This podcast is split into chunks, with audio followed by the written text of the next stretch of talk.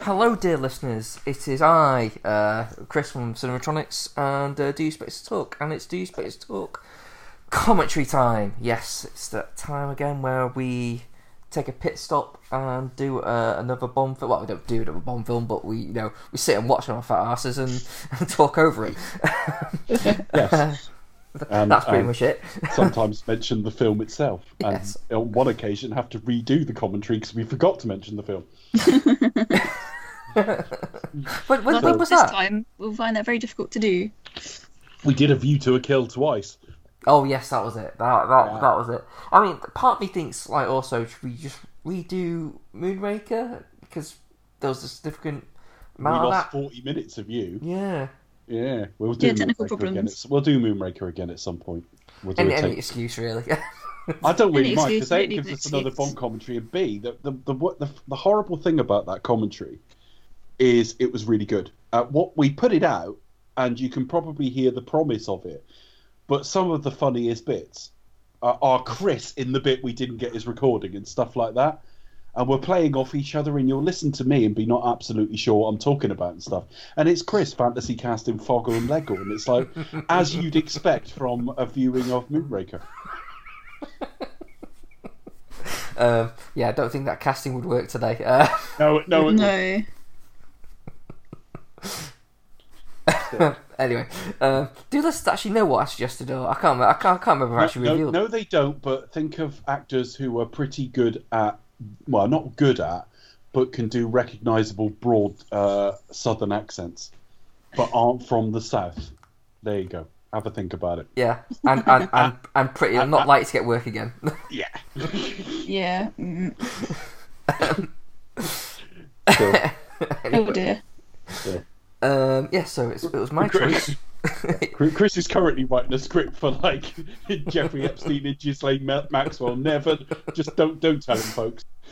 No. the Harvey Weinstein produced. Yeah. Oh dear. Yeah. Uh, anyway, yes, moving swiftly on. Yes, yes, it's my, it's my choice, um, and I chose, uh, well, basically the, the shittest of all Bond films, in my opinion. Yeah. Diamonds Are Forever. Um, Good choice. I'm yeah. I- I'm surprised that we haven't got to this one yet. I don't know how that escaped our grasp. I I was about to say I've not seen it since we did uh, the the review, which would have been late 2015. Um, But that's not true because I'm going through the Bond films slowly in the build up to what we hope is going to be. Well, I say we hope, depending on your view of the pandemic and what we should, what risks we should or shouldn't take. No Time to Die is still due to be released in November in the UK at the time of recording. Whether that happens, I don't know. Um, it depends on various spikes and everything else that happens in the interim and the worldwide market. United States is having a bit of a battering at the moment. So um, we'll have to see. But on that basis that it will be, I'm slowly watching Bond films in prep. And I got to Diamonds Are Forever last weekend. So, I, so for the first time in five years, I watched Diamonds Are Forever just the day before we were supposed to record it, and then we actually got we got delayed for three or four days anyway. So I have seen this very recently. were you not tempted just to skip it? Because I know I would be. I was tempted to skip it only because we were commentating on it, and I thought that'll that'll count well enough. But I stuck it on, and to be honest, paid nowhere near enough attention to it. There are films like that where you've seen them so many times. If you thought about it, how much do you really watch them? Mm. And if you then, I, I'm developing that problem with Star Wars largely because I really dislike the last one so much that it's temporarily, not in a George Lucas rape my childhood kind of childish, overreacting way. But just But done with the the mo- series. I'm done with it for now, just because it, it's damaged the, the the end damaged the road to get there. I, I, I stuck on A New Hope uh, just after Disney Plus launched, and switched it off after about 20 minutes because I didn't care. And I, I tried, you know, and, and it, that's where I am with it. And I, I tried watching The Mandalorian, which a lot of people like, and I honestly think it's a tone poem in search of a plot. I don't think there's anything happening in it that's of any interest to me whatsoever. And I'm not slagging Star Wars. You know, it, it's I'm hoping it'll come back because I've had it since I was a kid. But at the moment, I'm not that interested. And I think part of my disinterest is familiarity, but part of it is I no longer like it very much. And I think that's the problem with something like Diamonds Are Forever. I've seen it dozens of times. And so you put it on and it, and you, you realise two thirds of the way through you've not concentrated on it that hard. So Yeah. it, it comes alive to me in certain bits. It, it doesn't then- help. Yeah. I, I don't know about you, but it always seems to be the one that's always on fucking TV. It's always playing Yeah. on ITV and like on the middle of a Sunday afternoon or something like that. If it's a bank holiday, it just tend to be like Thunderball or Diamonds or one of the kind of ones that perhaps you haven't seen very often or that you think, oh, it's a bit naff or, you know, or like Can Never Say Never Again. Sorry to pick on Sean Connery, but it just happens to be one of those movies. Uh, yeah, I, I think there is a difference between the general public and hardcore Bond fans, and, and Diamonds Are Forever's like a well-known, well-recognised one with a classic name Theme and, a, tune. and the, the classic Bond and the Yeah. theme tune. Epic theme tunes. You know, I, I can sort of see that it's got a bit more, it's got a little bit more cachet with the general public. Thunderball always baffles me in that it was the biggest, it, it was really pretty, it was still peak Connery, but 25% of it is underwater, and because it's lost the wow factor, it's quite a slow film. So when you stick it on ITV with a ton of advert breaks, This goes on forever. It just goes on forever, and I just can't imagine the average person being any who isn't a big Bond fan being anything other than bored with it, trying to watch it that way. But there you go. Never say never again. Yeah, that's another one that pops up quite a lot.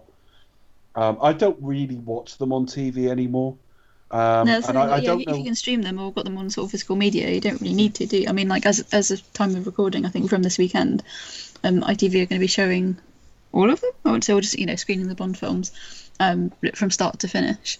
Uh, I'm not sure if it's going to include um, Never Say Never Again or Casino Royale. Probably not because they're starting with Doctor No. Um, but yeah, it'll be interesting to see kind of what they do, what they do with them, how they do I it. I don't even know So- how they're going to do it because we're 26 weeks from the end of the year. From Well, I know this is it. Right. I wonder. So I don't know. I, there are 24 films to go through. That's 20. Maybe, that's why they're doing it and then that, give that, it two that, weeks. that, that's 23 weeks when you Yeah. think the first film is week zero. Yeah. Um, so if they just show the Eon films right up to and including Spectre, it would take them to a week before Christmas. So I don't see that they've got time to fit them all in. No, or they might skip a couple. I don't know how they're going to do it, but No, I'll, I'll like, like the sucker I am. I'll probably watch them anyway.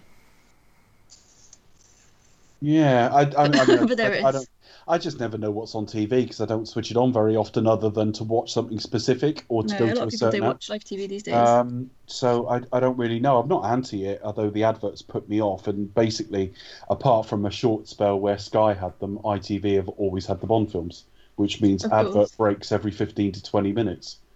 or Um, and it doesn't suit me. And again, I don't, I can't speak for now, but when they were starting to sort of get remastered and come out on DVD, the version on TV just didn't look as good. no, But they might have, they might- have 4K masters now. I haven't got a clue.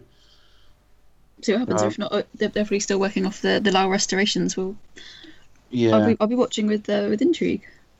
Yeah, I mean, iTunes have the 4K versions. What they don't have is an HDR mix on them. No, So there's, there's still a stage they could go further with color. Um, but the color mix, whenever I've seen screenshot comparisons, the iTunes versions aren't wildly better, but they are 4K.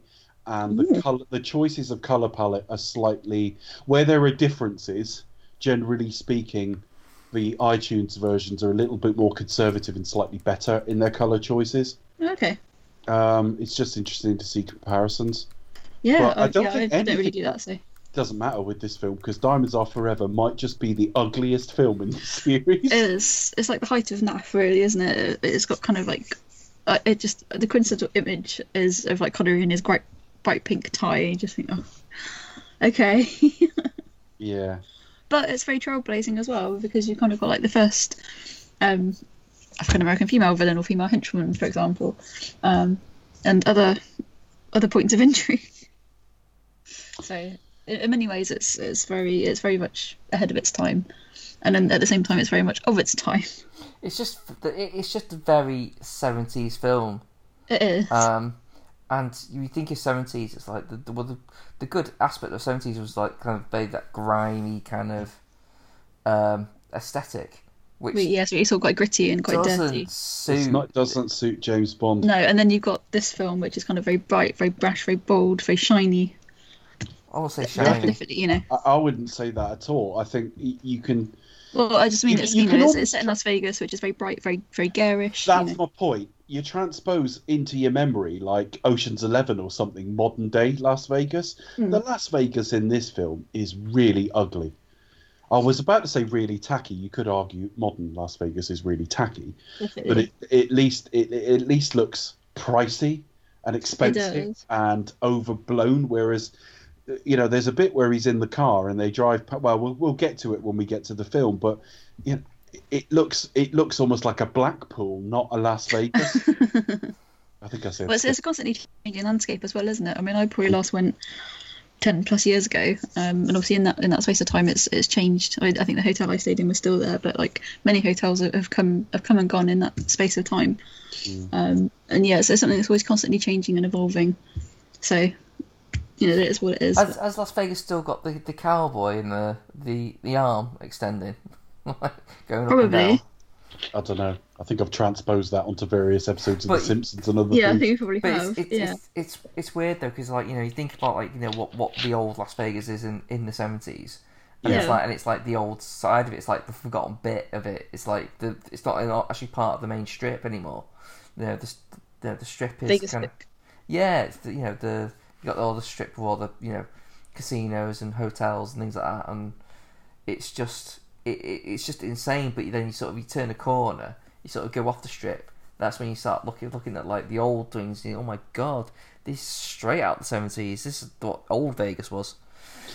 No, I think he I think he's still there. Well, according to according to Wikipedia, um, he's had new paint jobs throughout the years um, and was last restored in 1998. But um, yeah, he's kind of on the end. Where, where is he? Vegas Vic. There's a neon sign portraying a cowboy, which was I- erected on the exterior of the Pioneer Club in Las Vegas in 1951. I've, I've Um, never, I've never been there. It's, it's not high up on my list. It's not that I'm anti it. it I'd, I'd be quite happy to see Las Vegas. How high up it would be on my to-do list, I'm not sure. You can still go there and have like I went. Well, it was probably it was more than probably more than 10 years ago because I was um I was under 21, um couldn't gamble, so didn't do anything. Neither did my dad actually. But yeah, we kind of you know you can go there um and you, don't have to kind of do any casinos or anything. You can go see a show. Like I remember a friend of mine went there many years ago and he saw Cirque du Soleil and oh some Beatles show. I can't remember what it was called, but it was it was fantastic. Um, like he didn't go any of the casinos. Um, he obviously went to the Grand Canyon and went on a, a pontoon um, on a boat, um, you know, down the Colorado River, um, which I've also done. So you know you can go there and have these amazing experiences. You don't need to you know to go into a casino. So Anyway, that's just my let's See, take. let, us see what the landscape of it's like in 18 months' time. Because I, I, I mean, well, yeah, obviously not now. Obviously, without you know. without without naming them, I, I was talking to one of our listeners the other day, actually, who sort of friended me a little while back, and they've lost their job after all of this. What's going on? Um, uh, go, yeah, just gone out of business. So, oh, uh, sorry. And there's a lot of that, and the only stimulus they got over there was like twelve hundred dollars, and that, that was it. Uh, so, Yeah, I- yeah. I think they got, some of the- a lot of payment, didn't they? And a, then that a was lot, it. yeah, a lot of the unemployment benefits have just disappeared now. You know, that isn't it? was made livable for a while, which actually was one thing that wasn't even here if you were unemployed. But at least there was a furloughing scheme. So yeah, No, we let's quite grateful to have that. No, because a, a friend of mine, well, she's American originally, but it lives over here for many years. But yeah, she received the payment, and then I think one of her relatives, you know, sadly got laid off and said it was it was awful. So it's no, I'm really sorry to hear about that. brutal environment. Mm. Um, so So yeah, right we, we we do note these things and we do think of you all. So wishing everybody definitely. around the world well because uh, although our infection and death rate is actually pro rata one of the worst in the world, if not the worst in the world, uh, certainly of the developed nations, we know that Yeah, quite high up there, unfortunately. varying levels of government support in different areas and different types of different levels of infections in different urban conurbations and stuff mean there are people listening to it to this who have it far worse than any of the three of us. So we just wish you all luck. Yeah, sending everybody warm wishes. And Yeah. thinking of you all. Well, that was a bit serious. Should we be flippant and like take piss out of Sean Connery for a couple of minutes? Well, Like- let, let's hope you know through our podcast we can bring people a little bit of light. yeah, pl- play spot the toupee. Um, Yeah, literally every time we see a Well, toupee, I, take a drink. I, I'm not an expert, but I'm guessing it'll be on his head. It'll be on his head, not yeah, Yeah. not in a tube, out of a can. Yeah. So, um, shall we start watching? So, um, on on the count of three, ladies and gents. Yep. Let's do okay. it. Two hours. Okay. Oh god, here we go. Okay. And eight seconds. Those eight seconds are very important, you know. Ah, you know, I'm actually surprised. Some people actually might consider this the best, the one that that their favourite. Roger it- Moore did. Yes, Sir Roger did for sure. I mean, I can't speak for what he said in other environments at different days in different moods, but the time I saw him live, he actually said, and then said, Sean came back to do the, be- the the best of all the Bonds, Diamonds Are Forever. I was like, I felt like shouting out something out, and I thought, no, no, be polite. He's entitled to his opinion. it's Sir Rog. You don't, you know, don't disagree. God, for fuck's sake! What the bloody hell? Christ, all your films are better than this, and you did Octopussy. That's saying something. Yeah. Uh, anyway, so, Right, let's go. I'm on initiate mission. okay. So on count of three, uh, one, two, and three. Okay. so- Please note that we're all watching on different formats. Yes, I'm watching it. I'm watching it through the medium of interpretive dance. so Leo is Chris, just is, Chris is reading the book, I'm on the Blu-ray. skimming. Uh, and Becca's Yeah, watching a a bit different, live animation event. Dave's actually watching a montage of all the um all the titles, all the neon naked girls dancing. Uh, and there's the you know the the gun barrel. And watch his leg. Whoa! Which is hat, is what I'm going to say. Ac- Accidentally shot miles off to the side. This is the last time that we see him wear a hat. Uh, yeah, although that was shot for Thunderball. It's It funny, was. I think it was only colour in one of the films. It was colour in one of the earlier films, but there you go. Oh. This this boded well. This pre-titles. Mm. Yeah, but this bit is suddenly like is what the last time we saw him, he was cradling his dead wife. this is promising. He's like on the fucking rampage. Yeah, you think Like, yes, and this where is is he? revenge thriller we all need. Immediately, this is far east as well, so he's mm. Right. travelled some distance. Whereas had it been in like Austria, you wouldn't necessarily know. So he's going all over the world to do this. Although that effect of the guy sliding into the fucking railings looked weird. Yeah. I Dates. think, I think I think the dangerous. miming's pretty awful, Yeah. isn't it? asps very dangerous. You go first. I don't like this scene. Yeah. Yeah. Uh, yeah. yeah, to Firstly- kind of look away. But the thing is, that that's a really bad intro. Uh, well, It Bond is. James Bond. That's immediately when people say he phoned it in. I'm not sure I agree, but that line was terrible. Considering he did two of the best. W- The first film and Gold, Doctor No and Goldfinger are both really classic deliveries of it, Mm. and he's he's really lazy there, and I just don't like him strangling this woman. No, you, you have to sort of look away. I think no. I mean, I can look at it; it's not fucking real, but it's a bit I know, but still. faceless. Um, and the campest man in the history of the world. Don't forget, he also played the narrator in Rocky Horror, having to don those Yeah. fishnets. So you I'm know. just wonder. I'm just wondering if they couldn't get. They had Dale Winton, but thought he was way too fucking macho and heterosexual. so they so they went. Oh, that's such a shame. I kind of want to see Dale Winton as a Bond villain now. And also, Terry, Terrence Martin's in this scene. Uh, Terence Mountain, yes, he is. Um, and I don't think I'd ever noticed till I watched it the other day. No, He's the guy that speaks in a minute. Yeah, Basically, he's got a line. yeah, basically, Chris um, Bond beat him up on the beach in the, in on Majesties. Yeah, he played I Raphael think, in, he was in the one that, I think he was the one that held the, held the gun at him. He goes, "Don't the beach. move." Yeah, don't move. Not that. this, not this guy, because he's No. just under the water. But the in a, after this bit, two guys come out. The one that's holding the gun at him, not the one that goes behind him, reaches into his pocket, is Darius Terence Mountain, who Becca's met several times. I've met once. Um, he- friends with us on Facebook, and he was in this film and in On Her Majesty's Secret Service. And strangely enough, he speaks way higher of On Her Majesty's Secret Service. Yeah, funny that. Quite a nice bloke. I mean, the funny thing is, he was charging for signatures and pictures and stuff, but he actually looked almost embarrassed to be doing it.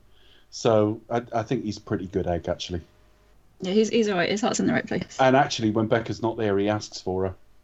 Oh, Kind of looks like Christopher Lee there.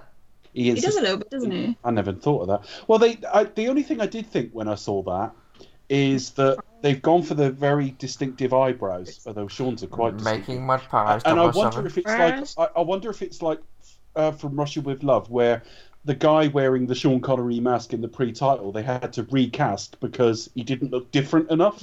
No. Whereas there they've gone for someone who totally looks nothing as far away from Charles. Yeah, Gray he's very in a Look at those sideburns. So not there's this guy, epic sideburns, aren't they? not this guy who I think probably went on to play Amos or whatever in Emmerdale Farm. but the one he's just kicked away is Terence Mountain. Who, yes, he's aged nearly 50 years, but actually it still looks like him, doesn't it, Becca? yeah, he's still legendary. It just got stabbed Oh, there. Des, over you go. Uh, there's a physical threat for Sean. Uh, look how lazy that is as an action sequence. That's it. And one slab and he's laying face down on the thing. There's a continuity error there. Yeah, that is a continuity error. And Just so that, somebody could do his makeup. I was never convinced that was hot either, but I was convinced it might be like banoffee pie or something. yeah, I was it imagine, tastes I always imagined that might taste quite nice. It's a lovely fondue. Yeah. I did sound, Oh. sound effects there. I like how you Yeah. used, you used the actual like uh, that that that practical joke where you get sort of your fingers slapped in the, in Yeah, the tra- that's a funny one. I like that one. Ah. But, but in hindsight, this whole like entrance is kind of rushed, isn't it? You know, it's like you, you have to sort of where is he? And then like when the, the third time he just shows up, no, James Bond, James Bond. Yeah, it's very quick. It's it's they have to. It's almost like they felt they had to acknowledge the last film, but they really didn't want to. Because him and Blofeld are actually quite amiable in a sort of villain and you know good guy Mm. dynamic comparatively. My first memory is uh, th- thinking about this film now and what's about Oh, to Sid come. Haig's in this. I just realised. Who? Sid Sid Haig. Yes, I forgot Oh. all about that Hmm. actually. What else did we com? We've co- we've covered Sid Haig in something, haven't we? Jackie Brown.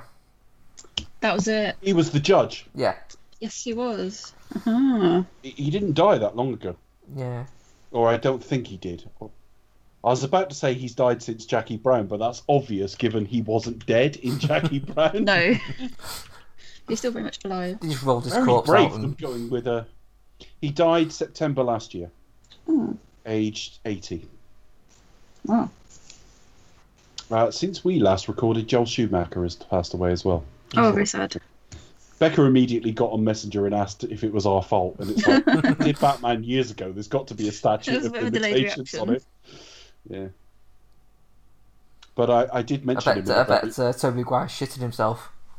Um, I well in the very last in the very last podcast, I think it was. What was the last podcast we did? Oh, Hobbs and Shaw. I Yeah. was talking about um, just letting them riff, and I likened it to. I accidentally said Batman and Robin, but I made Bat, I meant Batman Forever with Jim Carrey, and I was saying about how he was allowed to do line after line, and they weren't very funny. So in the very last podcast, I did mention a Joel Schumacher film. Dear. So sorry, folks. Oh, dear. Uh, I mean, I know they tend to be a bit sort of silhouetted and on black, but this actually looks darker than the average. Mm. It does. I think it's Well, so that the been diamonds stand out. Yeah. Mm. Yeah, that could be it, actually. Tom Mankiewicz's first uh, contribution to the series, and like I say, I'll, I'll always have. I'll always have a bit of respect. You see nipple there. Um, you you, you, um, I will always respect him for his work on Superman because I think he really got that, and that had a very special tone to it, whatever its limitations. But I, it's It's notable definitely that held some, up as you know classic movie. But the worst lines of the Roger Moore era tend to be in his earlier entries and stuff. I know this isn't a Roger Moore film, but like when Christopher Wood came on board, suddenly the lines got better. Look, look at the pre-title of like The Spy Who Loved Me. That immediately, it's like three or four exceptional lines straight away. I, I remember when we reviewed this, note, noting how Bernard Lee did not look very well here. Mm. I'm just going to look up when that because his wife died in a fire, and I got a feeling it was 1971, but I'm not quite sure when the film came out. No, sorry, it was January 1972 she died, so it had not happened by this stage. Okay. Because that worsened his alcoholism, but Mm. he was pretty bad anyway. Which, which was the films that you you were saying that he had to basically sort of be I- up pretty much. I th- I thought I read, and again, bear in mind we did this four years ago, and I, I did an awful lot of reading for Bond back in the day. Um, when I did the series for Set the Tape recently, I didn't do a lot of reading at all because I just did it from memory and impressions. I, I mean, don't get me wrong. If you go back and read that series, I don't have a supernatural memory for box office. I did have to look up a few things, but I, I'd always know ballpark and stuff like that. But back when we were doing this, I, I was reading up on it a lot, and I believe he was having to be propped up in the wedding scenes in Ma- at the end of Majesties. Mm. Um, I, but I don't know. Now this guy, this guy is familiar to me, and I'm not sure what from. I don't know if he was like a British sitcom actor or something. What's the character's name, Becca? I'll just get my IMDb.com. I think it's. Oh, I just wondered if you knew off the top of your Oh head. no, I can't remember.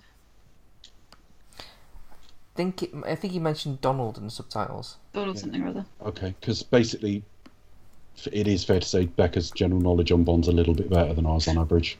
Not I was, yeah, I always, was, I was just loo- looking him up, so So Donald Munger, that was it. um, Laurence Naismith, died in 1992, Mhm. aged 80. So he was in his right. Okay, what do I know him from?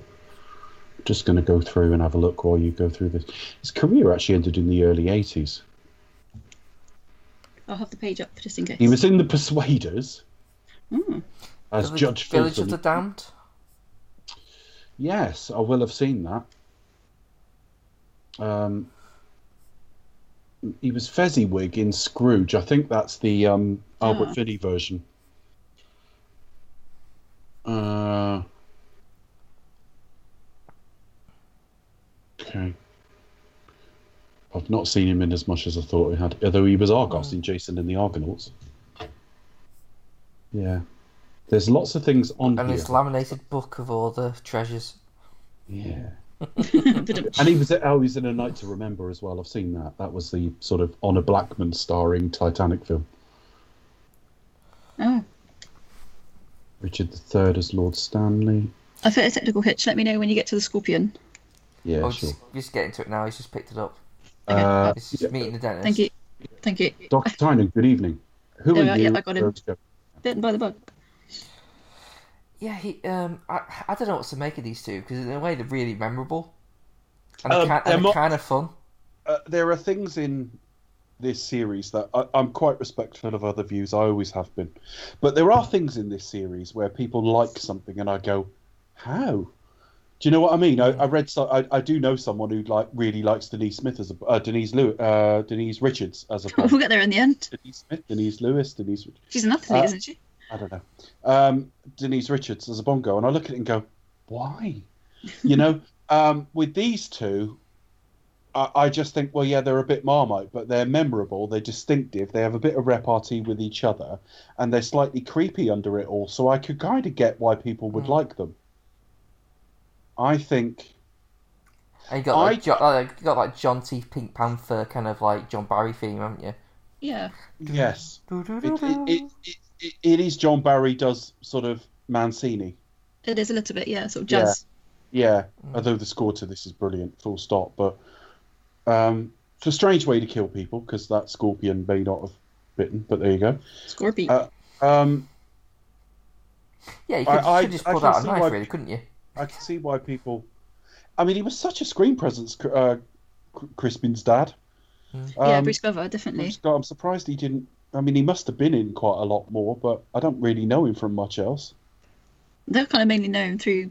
Well, obviously don't don't know Crispin personally, but through obviously like, yeah, um, go back to the future and sort of the shows that he did in films and that he did in Yeah, sort well, of know the Crispin, nineties and early but- two thousand. Yeah, no, but what about Bruce? That's what I'm saying. Well, no, this is it. I was just trying to think. Uh, Chinatown. Maybe let's have a look. I think the, the only problem with these two is they're all right in and of themselves, but they're emblematic of the series just going in the wrong direction from the last film. Mm. Mm. Yeah, they just take a bit of a sharp left I turn. mean, I know. I know, I know. Literally, they wouldn't have fitted in the story, but but style-wise, they wouldn't have fitted in on a Majesty's Secret Service. No, they could only exist in this film, couldn't they? Really? Yeah, Uh, diamonds. Let's see what. Well, Else. you could, you could see them in a Roger Moore film. Yeah, but Mm, not for a while because I don't think No. have, I don't think they'd have fit, they wouldn't have fitted in Live and Let Die, and I don't think they would have fitted in Golden Gun either. mini TV. Let's have a look. Six million dollar man. Battlestar Galactica. It's a police This, story. look, this looks cheap. That looks like a set. She's reading to the children at the moment, and that looks like a set. It does it like a set. No, Joshua. Oh, he's in the A team. I'm just going through his his uh, his list. Let's have a See, I was convinced that was Mr. T. He's done quite a good impression. All right, let's have a look. Bruce Glover. We've got Bruce Glover on Facebook. Me and Berko. He's nice. He's he's Yes, um, he's, he's nice guy. he's he's everything you would think he is, uh, in the nicest possible way. He's still. It looks like he's still doing his acting classes as well. Even He's still. Yeah, I was going to say he, he, he teaches. Yeah. Um, and he, he he wishes every one of his Facebook friends a happy birthday. D- yes, it's very so Um, nice. Which is a shame because I saw him. I saw him wish someone a happy birthday who I know to be dead, and I didn't have the heart to tell him. Because obviously, when people die, their Facebook accounts aren't always. We've got one in our follower list. There is someone in our follower list for this show I know passed away a couple of years ago. mm. Um, and and I saw Bruce wish them a happy birthday, but I didn't have the heart to say. No, I think you can just Um, sort of leave it like that, really, can't you? You don't need to say anything. so- Yeah, he's appeared in lots of things in like one episode. Dukes of Hazzard, T.J. Hooker. Yeah. Uh, Chips. No, thank you. I've had my dinner.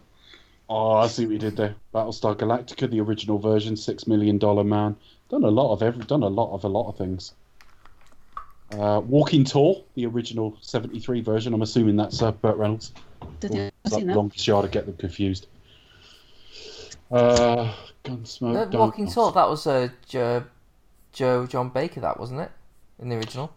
Um, I, I'm getting confused with because there have been various interpretations of the same film with different names. Uh, it, it is Joe Don Baker. I was getting confused with The Longest Yard, which is a, a, Mm. Clint, a, a Burt, Burt Reynolds film. Um, I don't know how I got them confused because they're not similar. Um, it's the one Moneypenny scene. Um, this was, I thought this was ridiculous. It's like, think of where we are. We're 15 minutes into this film. Three minutes of that, or 16 minutes roughly, three minutes of that has been the title song. So we're th- 12 to 13 minutes on from the end of the last film where his wife was shot and she's going, Get me an engagement ring. It just, I, I just, Sloppy seconds, yeah. May- maybe Yeah. maybe it's because Majesty's is now so respected, and at the time it was seen as a bit of a misfire. But I, there's a bit of me that just looks at it and goes, "That's a bit Is disrespectful." really? I don't, know. There's, there's always going to be that sort of repartee between them, aren't there? There's going to be. I mean, I, I, I'm still quite a fan of the of the story that they kind of spent a dirty weekend. uh, Obviously, it's very much kind of like a fan fiction from from her side, but um, but you know, they spent a dirty weekend away together, and then they were like, never speak of this again. So See, see I, I don't like it. I don't like it just for the, the sheer. Um, it, it's just money Moneypenny being a bit too aggressive. Like like money, it should be Bond Yeah, who's trying trying to to charm Moneypenny, and Moneypenny being a bit hard to get. And that's kind of what it should be. Or like, yeah, she's she's prick teasing a little bit, but she knows it's because he, he's not really serious. no, Yeah. exactly. They they kind of enjoy Um, that bit of but banter. his and back and ego forth. is such that I think he it to your genuinely left? wants. A, he, wa- he, de- he, he definitely wants a bit of a reaction from her, but yeah, Having I- been to Amsterdam myself, I can say that honestly, in reality, the Amsterdam really was made by two sisters who wanted to visit themselves every day, the but they ran out of money, so that's why it's called the Skinny Is Bridge. it, is it skinny in width or is it skinny because it didn't meet in the middle? Um, it's skinny in width as well. It also quite look, looks quite slender, um, Right. but it didn't quite just meet in the middle there. So, Right, okay. but they ran out of funding halfway um, through, to- so that's why it's called the To be Bridge. honest, I mean, a- major civil engineering job, I just think I might move house to the other side of the river. You know, it's like. Bridges cost yeah, perhaps they weren't thinking about that at the time. Yeah. So would we say this is like contender for one the worst Bond girls? Yes. But I think based on the first sort of half an hour, you'd think she would be very strong. But Yeah, she kind of goes a it- bit it- downhill, didn't she? collapsed so badly.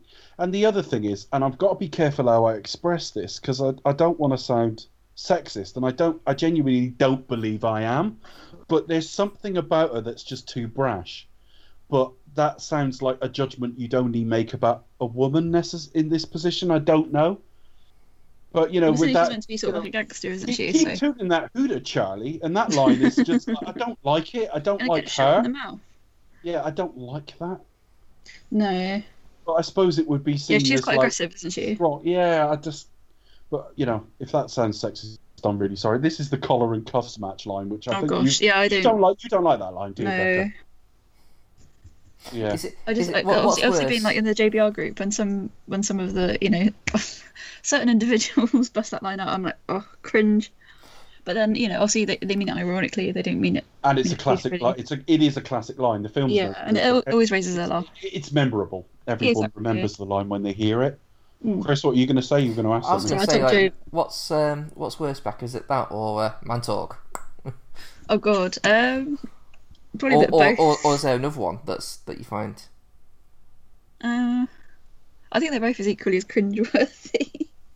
but again, it's very much of its time, isn't it? Man, Man Talk is very much of its I, time. I remember saying on the, uh, I think it was the commentary for Goldfinger, where in my defence, this is five years ago, and I was getting slowly blasted during that recording.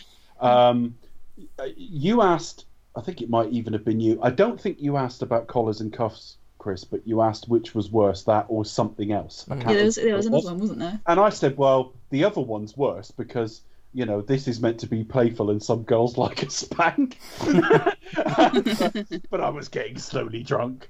Um, Well, it but depends on what you're into. but there's a part of me that still actually believes that, in that, like, I think it's meant to be playful in Goldfinger, whereas I just. is, yeah. It, it doesn't Whereas mean here- anything, you know. I think it's running down the, the idea of the writers going, well, there's got to be loads of sexual innuendo. And we're going to get it as we go into the Roger Moore era that, like, he's cramming sexual references in everywhere.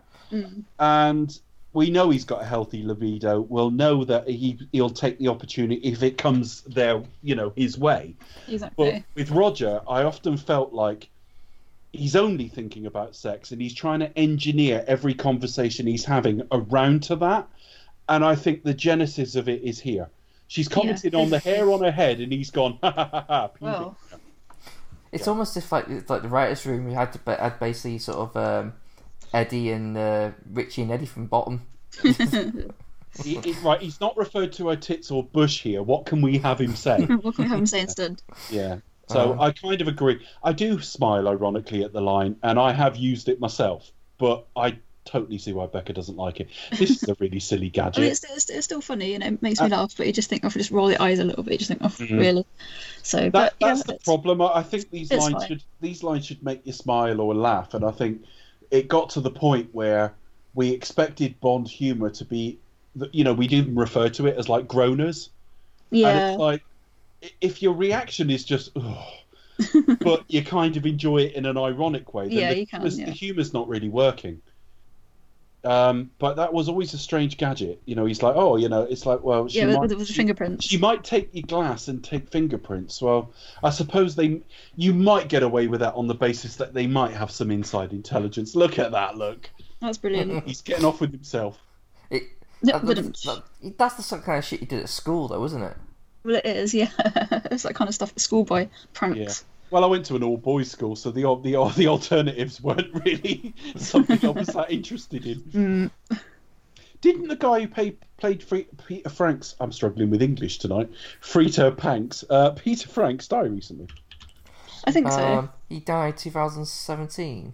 yeah, a few years ago. Actually, that's- actually July 3rd. So nearly on the anniversary of Oh dear, so nearly, yes, nearly to the day. It's the anniversary tomorrow, folks. We're recording on we're recording on Thursday. This will be out within a day or two. Oh, who is your flop? Uh, we we uh, Chris work shifts. We weren't able to do Sunday as usual, so we're only a couple of days away from another recording.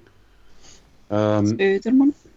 I like the idea of this more than I like the actual execution because the, the, the you know it is a little bit brutal, but it's shot a couple of times where you see shots missing, and the way the fight starts is a little judo bit. chop.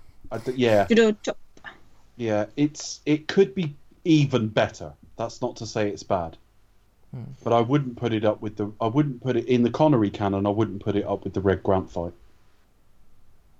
But I think it's a good idea. You know, tight proximity and everything.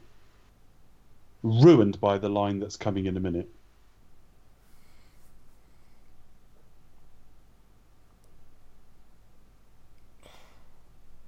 That, yeah, you just, you, you just think if this was like done now, with Craig, it would be done so much better. Yeah, Yeah, it would. And some of his reactions are, are a bit not him, but Peter Franks is a bit Roger Moore look. Oof, oof. Yeah. Oof. Um, it's not. It, it isn't bad, and for its time, it's actually pretty good. But it could be better. And bear in mind, I, I, I really don't like slagging off Guy Hamilton because he was an accomplished director and apparently a very very nice man. But I think we've discussed that sometimes he can be a bit sloppy. Um, yeah, I think that and I- this I film. think- yeah, there's elements in this film and there's elements here that like the idea of the scene and the commitment of the two actors leads you to believe it's better than it is. But some of the actual shots in it are slightly lazy and you think No, "Oh, just like- do just do that bit again. There's enough cuts in it. If it was done in one shot pre CG then I'd understand that I'd go okay well you can't really correct that so we accept the punch missed but also like the, the tone is kind of all over the place sometimes as well. So this this could be like a really brutal, like in the style of From Russia with Love, for example. Yes. In the style of that, you know, a really brutal, tough fight in a very enclosed space. You know, by two twi- two quite tough guys with nothing but their wits, for example. Um, Mm. And it is up until a point, and then it just kind of all falls away at the end. And you just think, oh, I know, and now we've got now we've got the swapping of the cards. And firstly, if I remember correctly, it's a play, Playboy on, how did she get card. down there? yeah, Um, I yeah, he's got a Playboy card. Think, oh, She must have run down the stairs. It can't just be a lift, but I don't know. she's got another lift. But it's a Playboy card, which is immediately like Playboy is associated with sex and a healthy libido. So once again, it's what a boy, eh? And secondly, you just killed James Bond. And again, I think if you if you'd ever interviewed, you know, uh, Tom Mankiewicz about this, I mean, he was interviewed, but I don't know if he was ever offered this as a question. I think he would be of the Roger Moore school of thinking that the whole concept's a bit daft. You know, he walks into a bar and everyone knows his drink, which is exaggerated because he normally has to order it, uh, but knows Hence who the he is. line. Yeah, but you know, but hence, you know, but hence, you know, the whole you just killed James Bond. That strikes me as very Tom Mankiewicz because we've never had that really before or since that he's a celebrity in that way. No, I suppose we got it in Golden Gun because Scaramanga has a fucking waxwork of him. yeah, Um, but and it doesn't But strike me as thing is, though, espionage. I, I'd understand. That's a bit more believable because you think, well, he would be known in in that certain circle. that circle. circle. It's not as believable as From Russia with Love because that would be es- pure espionage. Plus, members of Spectre have met him, and you know he was try. Someone tried to photograph him at the airport in Jamaica and things like that. So I think that would be entirely possible. It's slightly less plausible with Scaramanga because they're not really. They're not really in the same game. I know he says we're both assassins, but one's a freelance killer and the other one's like a government policeman, effectively. yeah. Um, it doesn't quite work for me. But that they that was that was Tom Mankiewicz as well, and it went away after that. You know. Yeah, but it's a certain style that he has that you kind of think, oh, don't know. Yeah. I, they uh, when I think about this film, it's not very sunny either, is it? They're just landing in like Las Vegas or what? I- I'm assuming that's Vegas. I can't remember if they go there first, but it's not very bright for a desert town, is it? Yeah, No. loo- it looks like Vegas. It's kind Oh, of yeah, very, it almost like strip lighting I, almost. I, I 'Cause- recognise I recognise one of the buildings in the background. Because uh, it's really weird because you go into the airport, you can literally just see the strip, like see all the buildings, like right. Yeah, that that building between them is still there, I think. What do you reckon to this um to this Felix scene? I think he's okay. I think Um, it's kind of like forgotten Felix. well, he's he's not in it much, is he? No. They look friendly enough, but they don't look. I mean, when you think when it was Jack Lord, That was iconic. well, yeah, but you you could imagine he was like an American Bond. He was doing a lot of the same things Bond did, but yeah, he was very with- smooth, very with suave. a, I don't know about smooth and suave. I, I imagine he would have a different style, but you can imagine him doing a lot of the same things. Whereas this guy looks like a, a desk-bound bureaucrat. It, it could be a copper. But you might still be pally with him because he helps you out and stuff. He's a bit uns- unsung hero. I Um, just wa- I do wonder if there's a deleted scene of Bond stuffing the diamonds up the corpse's ass. Up the alimentary. Yeah, because they must have. There's only him and Tiffany, and they So got how, they, how does he they know? got them in there somewhere. Somehow, We did it. Alimentary is like a line. It's a funny joke, but it's like just think about that for a minute. Yeah, hold on a minute. How did they do that? How did they get there? Or some, I don't know, some person on the on the plane had that not very nice job of having to do it. Uh, what? Do you just approach somebody on the plane? Hi, you- you don't know me, but uh, Oh, you don't know me, but would you mind? let's um, swallow these. would you mind forcing these diamonds into this gentleman's I'll anus? Yes, I'll be bum. Yes, I know he's dead, but at least he won't won't put up a fight. No. oh dear. It'll, it'll be a lot softer. I got a brother. I got a product. What is that? See, I, I don't actually. This guy, this guy closest to the picture, uh, closest to camera, we've seen we see in another Bond film. Marc Lawrence. For um, I can't remember his character's name in Man with the Golden Gun. He- He's one of the hired hitmen to come and Yeah. uh, keep try and keep Scaramanga sharp by trying to kill him.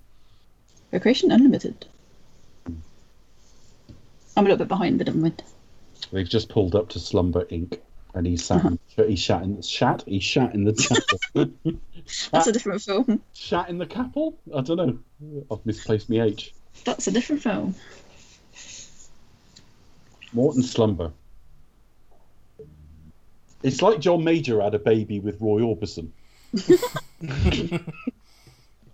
See, he kind of looks like Charles Gray himself, but It does a little bit. A little bit. Oh, look, and you've got a diamond as the icon. What a turnout for a funeral. Oh dear. Yeah, it's kind of like the either the best name or worst name for a funeral director. Morton Slumber. It's his stage name. Yeah, stage, yeah, that's it. His real Gotta give name's it a like, bit of razzmatazz when people die in Vegas. his real name's John, but actually is like hmm, modern. I know, I'd, I'd, I'd rather go with Des in peace, to be honest with you. Des. yes. yes. Oh dear. Yes. we, we, we considered Steve cardiac arrest, but uh, it doesn't really work. Des. Uh, I think Chris pointed out in review this is the quickest fucking is. It's cremation speedy, of all time. Unfortunately. They've literally walked straight through, And there they there, are. bit of small talk, and there you are. Did the corpse just fart though? waste back? Yeah, don't waste yeah, they any should just gone in, they sit down, sit there awkwardly for about five seconds, and they're I know. And they've all been like dusted off and ready.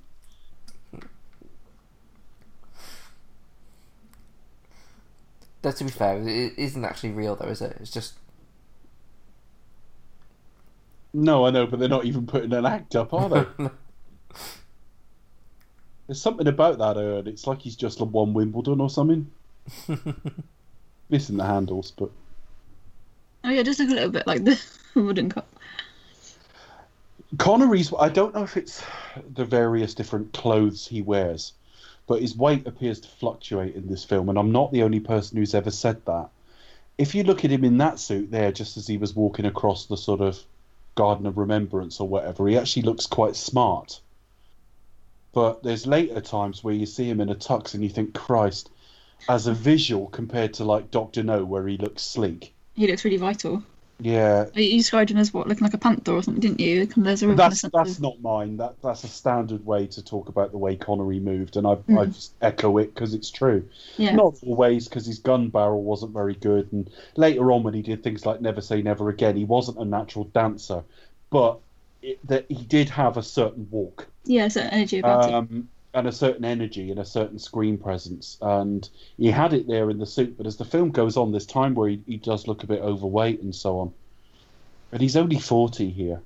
That, that's no age for a James Bond historically.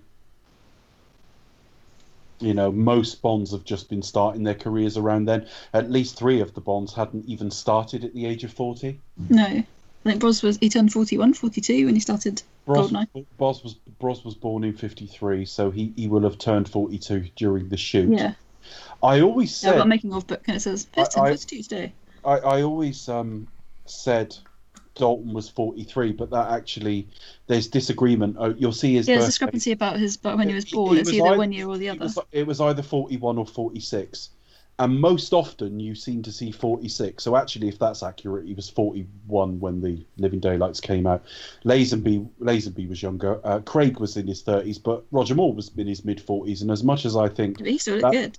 that's always too old to go to start though because he was starting to look too old within about three films now in this day and age they're further apart. If you cast someone at 46 now, they'd look too old in their second film. Yeah.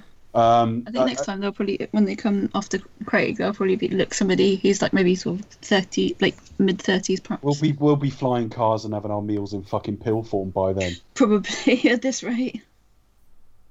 COVID aside, get on with it.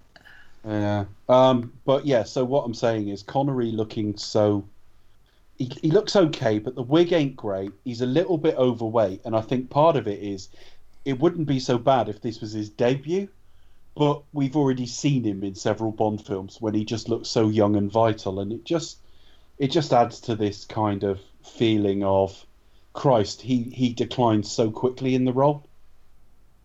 He, he's still one of the best Bonds, but his last two official entries are just notably he's not in the same shape or making quite the same splash on the screen. No. Sammy Davis Jr. on the left. Oh yeah, I, never, it I don't think I don't think I'd ever noticed that before. Shady mm-hmm. Tree and his acorns. One of them is well, he had a deleted scene in this, didn't he? But I've mm. never noticed that he actually was on screen. Put him, albeit- cu- put him on top of a cake or whatever it was. Is that a matte painting or is that is that an actual real place? What I mean is that there's a top section to it, and I wondered if that was matted on. I don't Oh, I don't know. know. Yeah, it might be in that painting actually. It might be partially real. You get a lot of that. Think Indiana Jones and the Temple of Doom. When they get there, like it's expanded by a matte painting. It's matte painting. Yeah, but well, there's a, not, there's a scene not- in um, it's not all Love Me painting. where it's basically a matte painting. But yeah, what I'm saying is when you extend it or make it look different with the matte, a, a certain proportion of it's really there. Yeah, you can kind of tell. It, it's this tux. He doesn't look right in it. It's not the best fit anyway. And later, when he goes up in the outside elevator, I remember looking at him there and thinking, just doesn't look like the same guy who was in Doctor No. Things you can, you can just, just by looking at it, you can just sort of just smell the cigarettes, can't you? You can. Yeah, you said it's like an ashtray. That's Miss Tessmacher on the left there, Mr. Perrot. Valerie Perrine, who Uh-huh. seven years later would I be never knew that. uh, would be in Superman the movie. I will have said it in the um, review oh yeah, no, at the yeah, time, obviously, but it's a yeah, I few remember the years ago. Superman. But I totally Um, forgot. Yeah. Mr. Perrot. I don't know who Shady Tree is based on. I don't know. I, I, I don't. I don't know if that's meant to be a bit George Burns or what. Maybe. Uh, yeah, I don't know. What was the other one? Although he did music as well, Victor Borge. ah, okay. Are they are they topless there? No, they got. Probably no. I, no, I'm just wondering because you do get toplessness in Bond. the one in white They probably hi- isn't. They hide it through lighting or distance, and actually that looked like it genuinely was. I'm only watching it on a computer monitor. Yeah, you just think about Shady you- I'm looking at Shady there, and I'm thinking, get a job, you fucking like. you know, what I mean, he doesn't look like he's loving Maybe it. yeah, but that's maybe that's part of his shtick. You know, he's become famous for being a miserable git. You do see, but you do see behind the scenes uh, photos of this film with Connery with naked, uh, t- topless women, don't you, Becca? Well, it is I- Vegas, I- isn't it? Yeah, no, I mean they are topless on the set. It's just they're not topless in the shot. No. I recognise that guy. Just walked past him. Uh-huh. Don't know what I'd seen him in before. Yeah, Shady Tree. I've not changed my hat in 40 years. That, that's, that's kind Yeah, of true that's for a what- lot yeah. of. Uh, That's the same old shtick. I don't suppose you need to if it's all tourism. Or if you're playing to different crowds every night. Mm. and there's the most memorable Bond girl name, even though she's Plenty barely in of it. film. Oh, She did. She did do. She did do like a series of photos in Playboy around this time as well. She did do sort of a Playboy sort of centerfold type thing. I mean, she looks better than um, Tiffany Case. Yeah, I mean, I don't know what the rest of her career was like. Obviously, her sister was more famous than she was. yeah, it's quite a, quite a Yeah, she- Lana interesting Wood is- family. She, she was Lana one who, uh, Wood is- who died mysteriously, wasn't it? In Yeah, Rob. She was married to Robert Wagner. Um, who else was on that boat? Uh, there was another famous actor on that boat. Because there's been, I'm not going to repeat them here. There's been salacious rumours about what might have been going on, um, and I'm not going to repeat them because it's not fair to Robert Wagner. But um, there was another actor on board. De- Death of Natalie. Wasn't wasn't there a, wasn't there like a, a film sort of made about it or kind of based on that kind of Mm. I, d- I don't know. There will I have don't been. know. Uh, there I'll will have to have look been. it up. She does look a bit like her sister. There's no doubt, but she's she's not quite as buxom, and she just looks a little bit older or more mature somehow. I, I know that sounds silly because what age am I looking at? But you, I just mean in general, she did. She just had a more worldly air to her. Uh, who else was? Christopher Walken was on the boat. That, that was it. Oh wow, yeah, because I know they were film, they were doing a film um, together, weren't they at the time? Yeah. Um, and, and it- somebody, it got reopened because there was rumours of, of Wood and Wagner arguing and all the rest of it. But there is a leap from argument to killed. So let, let's not, you know, things happen. No. So I, I'm certainly not going to speculate, but um, you, it's all online if you want to read it. But yeah, Pl- Plenty O'Toole is um, quite memorable as a bongo, but a lot of it is just, frankly, the joke and her massive breasts. Let's be honest. Um, the scene where he starts to disrobe her in the um, dressing room, uh, cha- uh, bedroom, uh, just before that's quickly cut away. That does remind me of Bros with Teri Hatcher.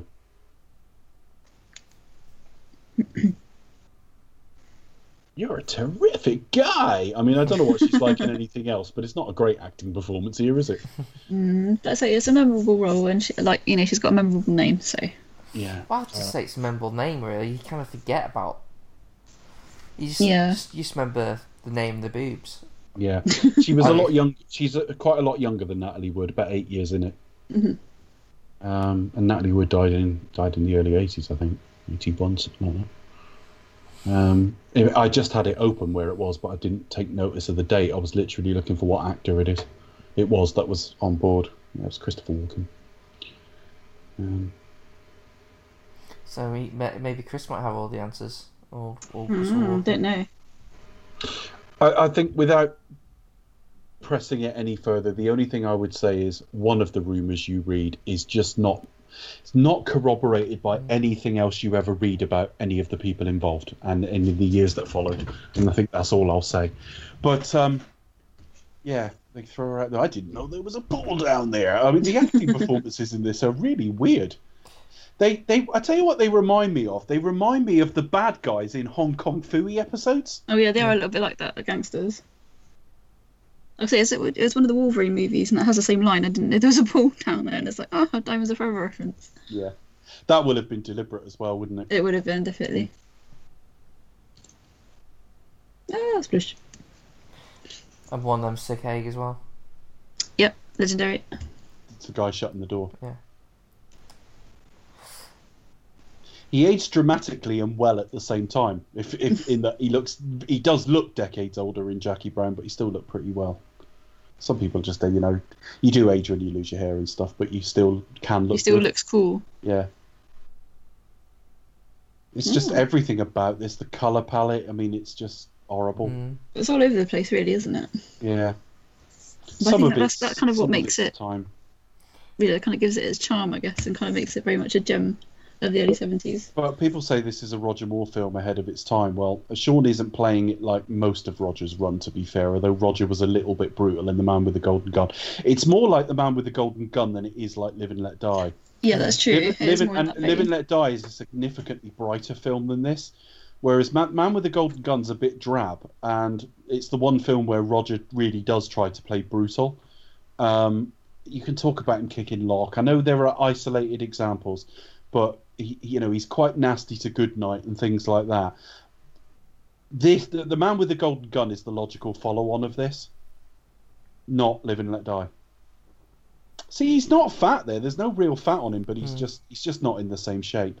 I don't know if that's because casting him was a little later or whatever, but he's But she's actually using him as an ashtray. yeah. That is that is probably like you know. Do you smoke after sex? I don't know. I never looked.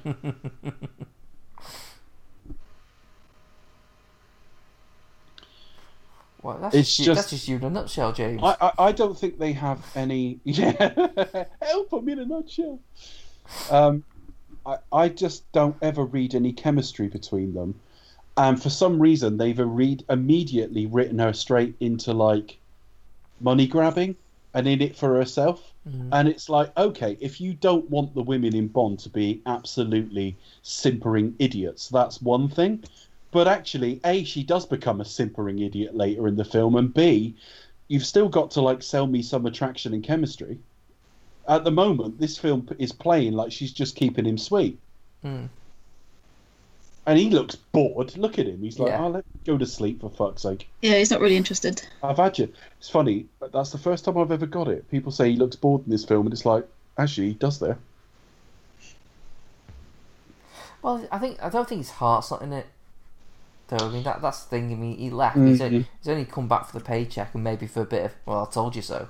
Yeah. Yeah. Yeah, I would say he kind of has more fun when he does Never Say Never Again. I mean, it's a toxic environment. I mean, when he was shooting You Only Live Twice, he demanded Saltzman stay off the set. And it, when Saltzman did turn up, he literally just stopped acting. Just absolutely toxic environment. Yeah, it's not ideal, is it? And Roger Moore was a good friend with of his, but even Roger Moore would say, you know, he holds a grudge.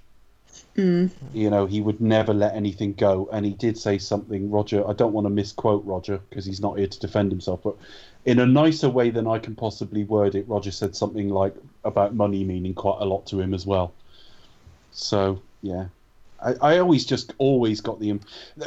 There's lots of directors out there who will say what a great time they have with uh, Sean Connery, and people like Ursula Andress, who were like lifelong friends of his, have said what a loyal, wonderful man he is. But then there's stories of him bullying directors, being quite nasty to journalists, and then you see him around this era, and you think, I'm not sure you're a very nice man. Certainly not around this time. It, it depends kind of who you read, doesn't it? It depends kind of It does you depend read. who you talk to.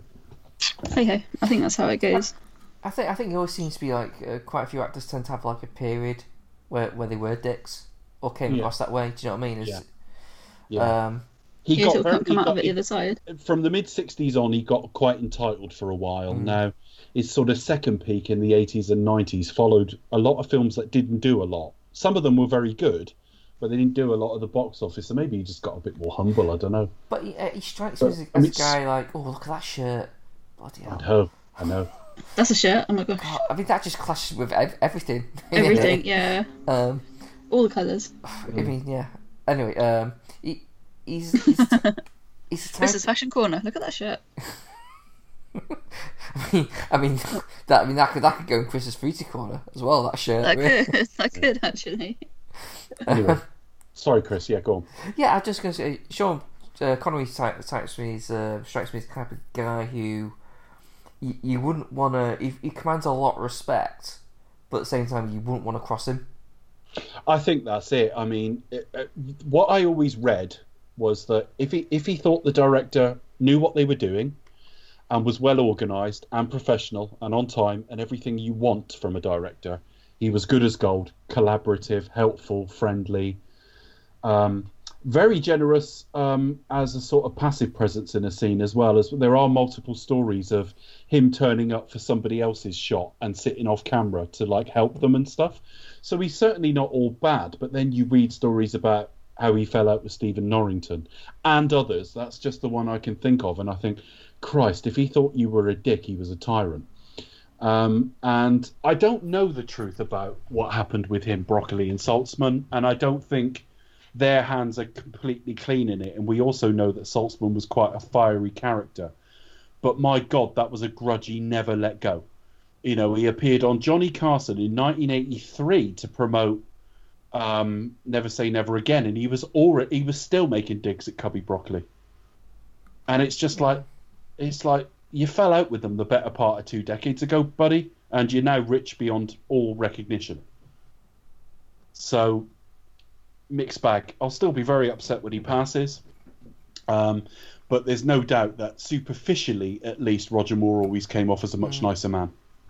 He's Uh, not a better James Bond, but he's a nicer man. I, I heard, I heard a story apparently when he's doing The Rock with Michael Bay, and Michael Bay was like, yeah, during during shooting had to like sort of meet with the producers, sort of like you know, like you know, producer control or what whatnot. Um, and Sean Connery just sort of like sort of said, "Eh, I'll come with you."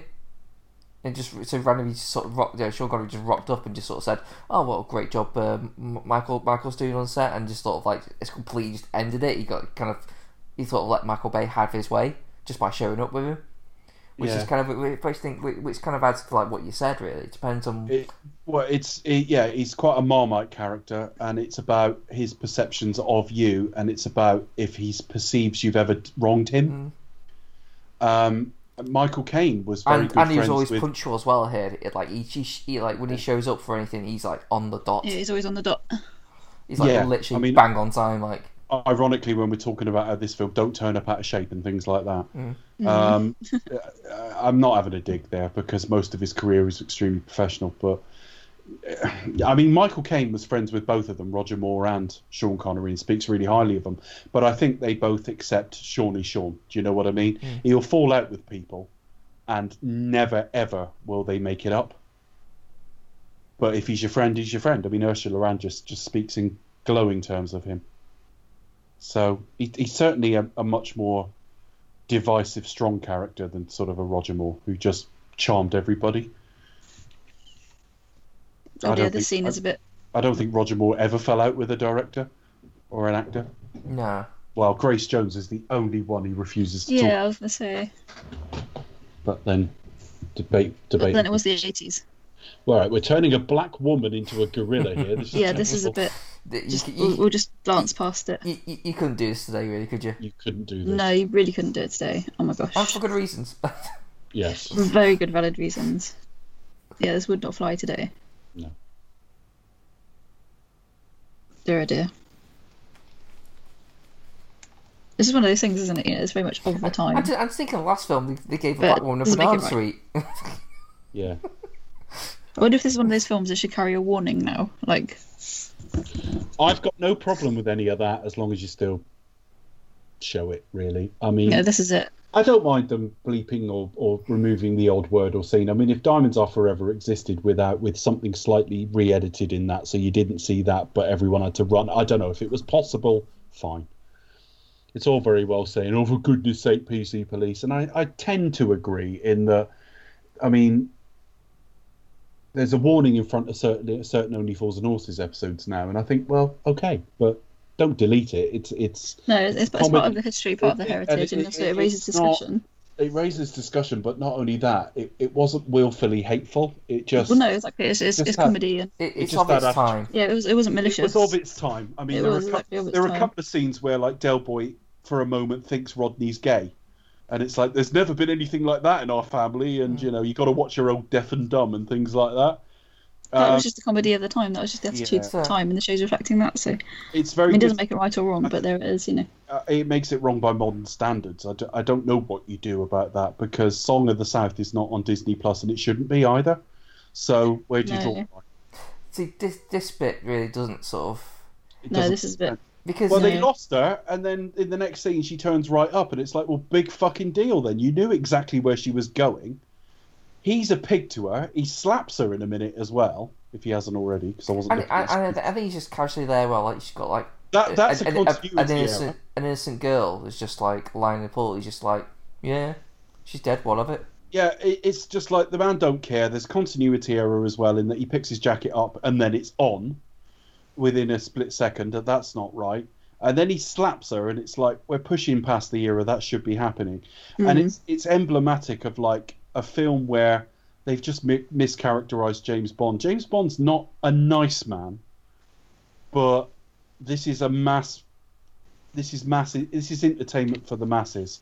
And this version of Bond is just not likable in any way, shape, or form. No. He's just a fucking pig, and he doesn't care about anybody. Maybe they thought, obviously, we're going to reboot in, reboot in a few years with with Sir Rog. Maybe that's kind of why they kind of pushed They it to the didn't know. I don't, I don't think they knew what they were doing at this point, No, because Roger Moore was making the Persuaders around this time. They, he was busy just, getting on that diet. they just got Roger Moore. They just got, Sean, they, got they got Sean back in and just stopped the bleeding. Didn't I th- I've got a feeling Roger just drove an Aston Martin in the Persuaders, didn't he? Oh, I don't know. He might have done actually. Yeah. I've not seen an episode of Persuaders. So, somebody was saying the other day on one of these threads. Get on did it. he ever drive an, an Aston Martin? And pe- people responded with some people responded with no. I responded with no, but he did in the Cannonball Run. Someone else said, "What about the Saint?" And they said, "No, he drove this in the Saint." I forget what it was. I remember I can picture the car, but I can't remember what it was. And then I thought, but he did drive an Aston Martin somewhere. Was it the Persuaders? Um, not not a Bond Aston Martin, a different one. Yeah, I think for that- White House. Yeah. yeah. Jimmy Dean, who plays Willard Whyte's quite famous in America, isn't it? What he's famous for a food. Is Is it? it beans or sausages or something like that? Oh right, really? Jimmy Dean, I think so. Didn't know that. Hang on a minute, I'll look him up. Oh, according to good old Wikipedia, Yellow Aston Martin DBS Roger Moore drove in the 1970s hit action show The Persuaders. There you go. Okay, Jimmy Dean. Uh, he lived till he was 81, died in 2010, so he's what, 50? No, he's not. He's 42 roughly during the filming of this, 43. Um, he was. He founded the Jimmy Dean Sausage Company. Okay, Um, why not? it's now it was uh, acquired in 1984 by Consolidated Food, which was later renamed the Sara Lee Corporation. We know Sara Lee in this country from like cakes and stuff. Hmm. Jimmy Dean Sausage Company. Well, I never knew that. Yeah, Yeah. had Fun fact. a sausage brand of breakfast Fun fact. sausage. Yeah, Snoopage. Yeah, and that was a couple of years before this film, although he was a singer in that as well. But then I suppose Paul Newman was known for like a a, a ketchup or sauce or something, wasn't he? Yes. Um, and an IndyCar team. Nigel Mansell won his when it, Nigel Mansell was the Formula One world champion, and he went uh, because of contractual disputes, he ended up not defending his title, and he went over to race in IndyCar, and he won the title in his debut season, and he won it for Newman Haas, and that was Paul Newman. And it was a different Haas that runs the Haas Formula One. It was Carl Haas, not Gene Haas. salad dressing, that's it. Salad dressing. Salad I knew- dressing, For Oh. Paul I Newman. knew, I knew it was some sort of. Yeah, it's Paul Newman. Yeah. It's, it's weird how these like sometimes I have, have like these random little things. Celebrity endorsements. Mm. Patricia Routledge's finest creosote. That would be so unlikely, wouldn't it? Something quite niche, you know, quite, yeah. quite specific. Dear, dear. I mean, it's everyone. Dave, everyone it's Dave Barbara Woodhouse's Urban Outfitters. yeah. I mean, is everyone in this film look, looks like they're pretty much over sixty? I don't know what it is about the aging process. I'm older than Sean Connery here, and apart from age line, if, judging by skin and stuff, I look younger than him. You probably look a bit better. Um, well, I'm not in better shape at the moment, although I'm getting. in But then shape. they are um they are, they are out in the sun quite a lot, so Um, I don't. Yeah, I don't know. It just looks tired, doesn't it? I mean, I'm not particularly ageist. I don't and mind. plus it might be like a, a very high def version, so you can see every line, every wrinkle. You keep saying this, but 35 millimeter film was higher definition than Blu-rays. Hmm. So anything we're watching at home is not as good until 4K comes out. And I don't think 4K is quite the same as 35 either. No. So no, I wouldn't say that's likely to be the case. Off topic, Dave. I sent you a link to 4K release of some classic Hitchcock movies. I think it's due to be released in America soon. Hopefully, there'll You be did. a 4K uh, release. did- I really hope they, they look good, even though I don't have a 4K player, unfortunately. Well, but I really hope they look good. the thing is, I've got the 14 film masterpiece collection on Blu-ray, Mm, yeah, no, and yeah. I'm keeping that because we Similar. are still talking about doing Hitchcock at some point, and and it will be based on the masterpiece collection. Because how is how else do you decide? Mean, uh, basically, we'll let Becca choose some of the British ones that because Chris is not that knowledgeable on Hitchcock, and I'm only knowledgeable on the American era. You will be. Um, and then you've got like the masterpiece collection, to which you would almost certainly add North by Northwest. Oh. It's Klaus Uh, Hergersheimer. Uh, the masterpiece collection has 14 films in it from the American era. So you base it around, well, I say from the American era. It's got Frenzy in there as well, obviously, but um, but you would add North by Northwest to that without question. So that's like 15 films, and then you think, well, pick a handful of British ones, and that's your series. Well, yeah, we'll just have to go through the list, won't we, and just kind of pick which We'll ones we're going to do. we'll, we'll have to figure it off. Of, we, we'd be going forever if we tried to do all Hitchcock. But there's got to be some logic to like what you do do. Yeah, I don't see the point in just doing like, well, we'll do Hitchcock, but we'll just do like Rear Window, Vertigo, and Frenzy. You'd be like, what? Mm, I- no, that- well, that- there'll be a through that- line. That has to be a through line. Anyway, there's a, a casual mention there to Ed Bishop as Klaus Hergersheimer, obviously known from many other Bond films and several other Gerry Anderson TV shows. I I recognise him. Um, I thought I saw Shane Rimmer as well, but No, you might be able to hear his voice. So I'm working, trying to Uh. work my way through the classic Doctor Who episodes from the 60s, and so far, yeah, there's been a big Anderson crossover, obviously as it, as it was, you know, I'm trying to TV back, back in the day. what's Klaus Hergersheimer called, the actor? Uh, Ed Bishop, otherwise known as Ed Straker from I've got UFO, him.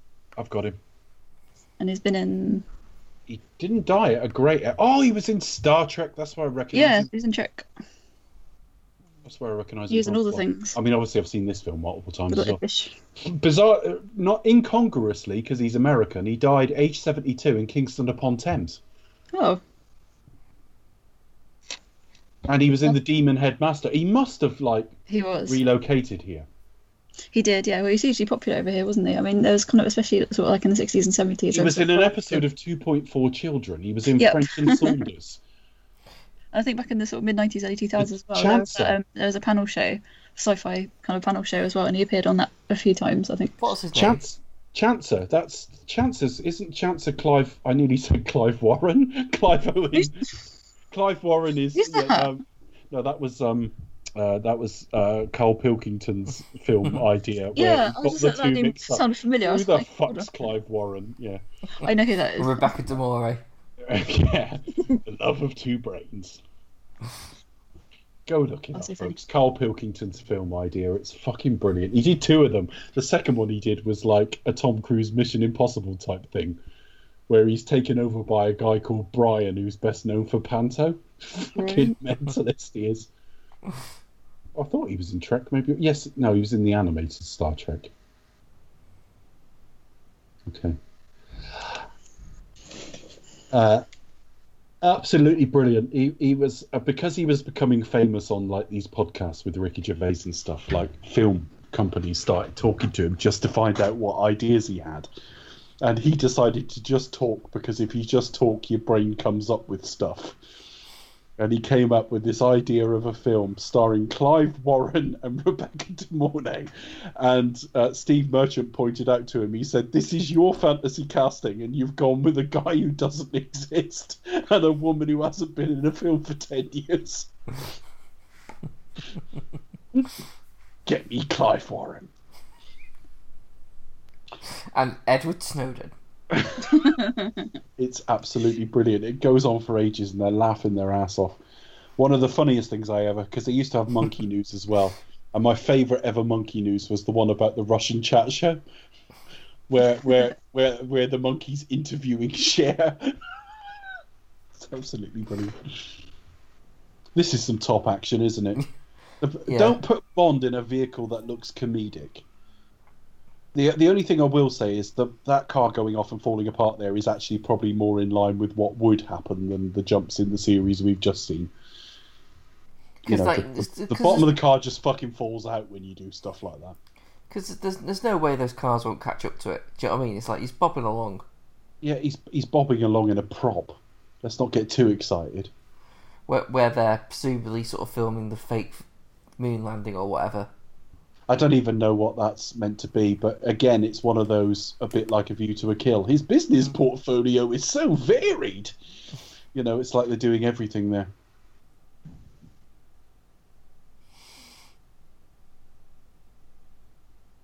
I mean, it's supposed to be a throwaway joke, I suppose, because like the moon landing happened, folks. For fuck's sake, God, How many fucking people are going in that car? Jesus Christ. I, I don't know. This is not particularly thrilling.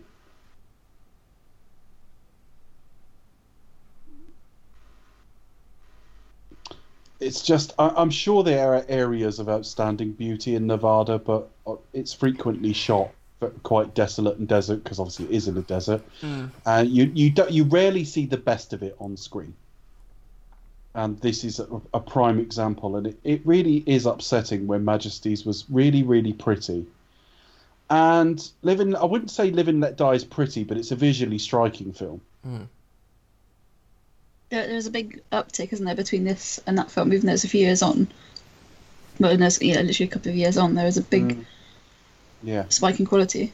Yeah, and there wasn't a big jump in budget either.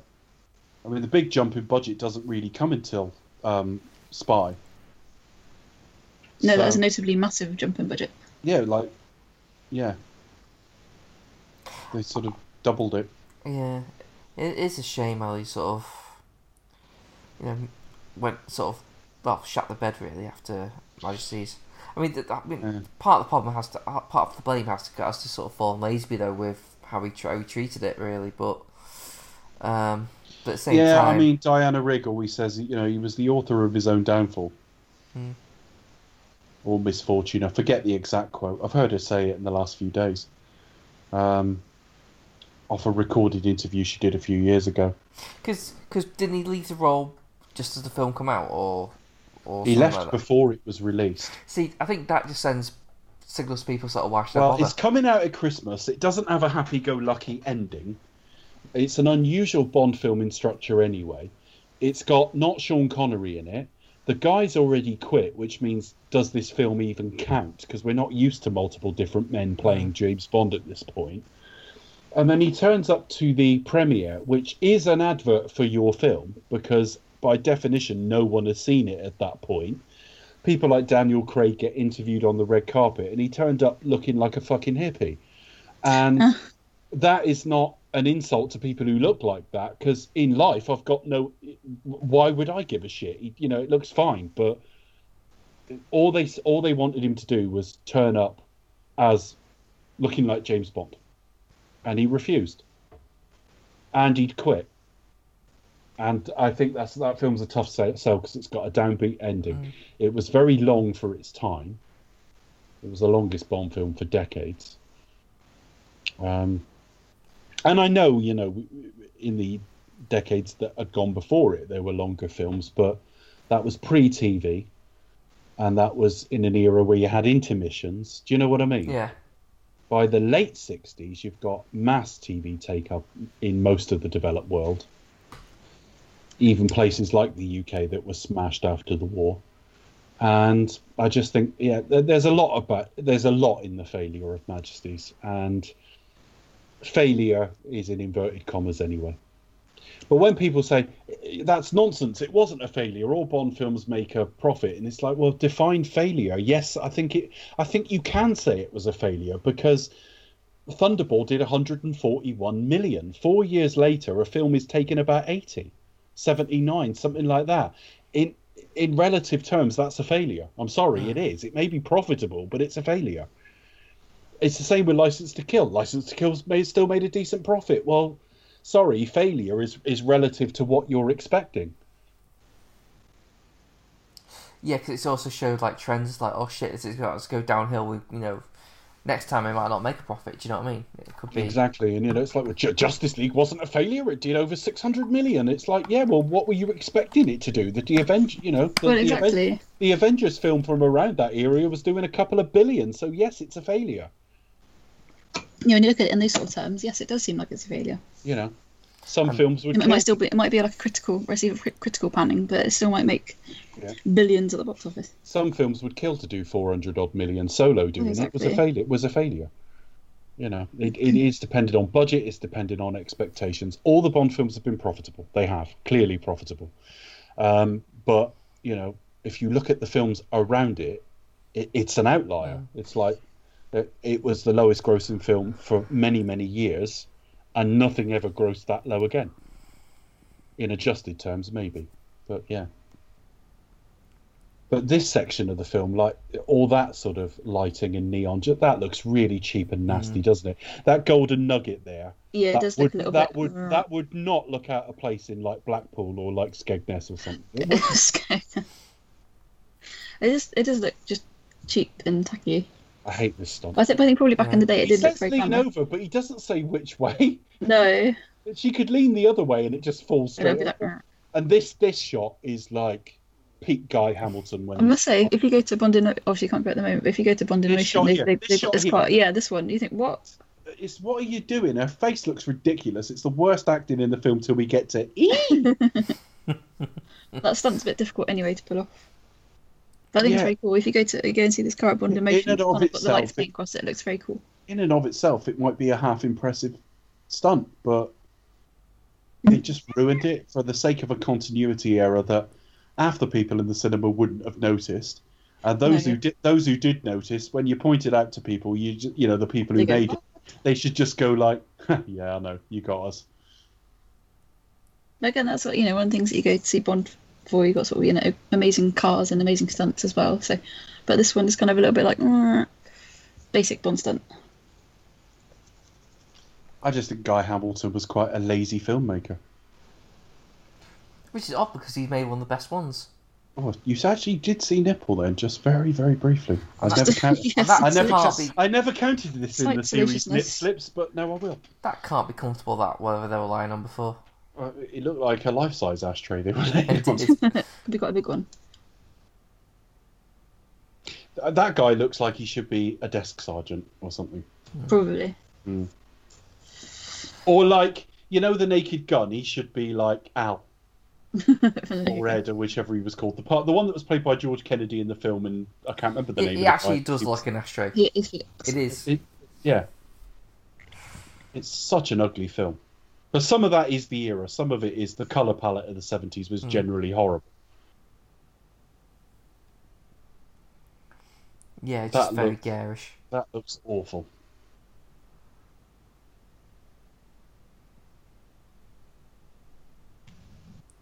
And even the door there is that the best design of door they can think of. There's just nothing to it. And actually, I would imagine in, in that suite in Las Vegas would be extortionate. Look at the fucking size of it. Yeah. I don't know if you're supposed to sleep in that. That does not look like a bed, does it? It doesn't look very comfortable, does it? No. Maybe it's one of those ones where you just you quickly get in, do what you need to do, and I then- do prefer a black tux to a white tux in general, but because he's wearing black now, and we've seen him largely in black tuxes through the rest of the series, this bit here where he's ascending, and you get a wide shot, I just noticed how much like bigger and less fit he looks there than he was in like the earlier films. Mm. Just just for a moment, you can barely credit it's the same man.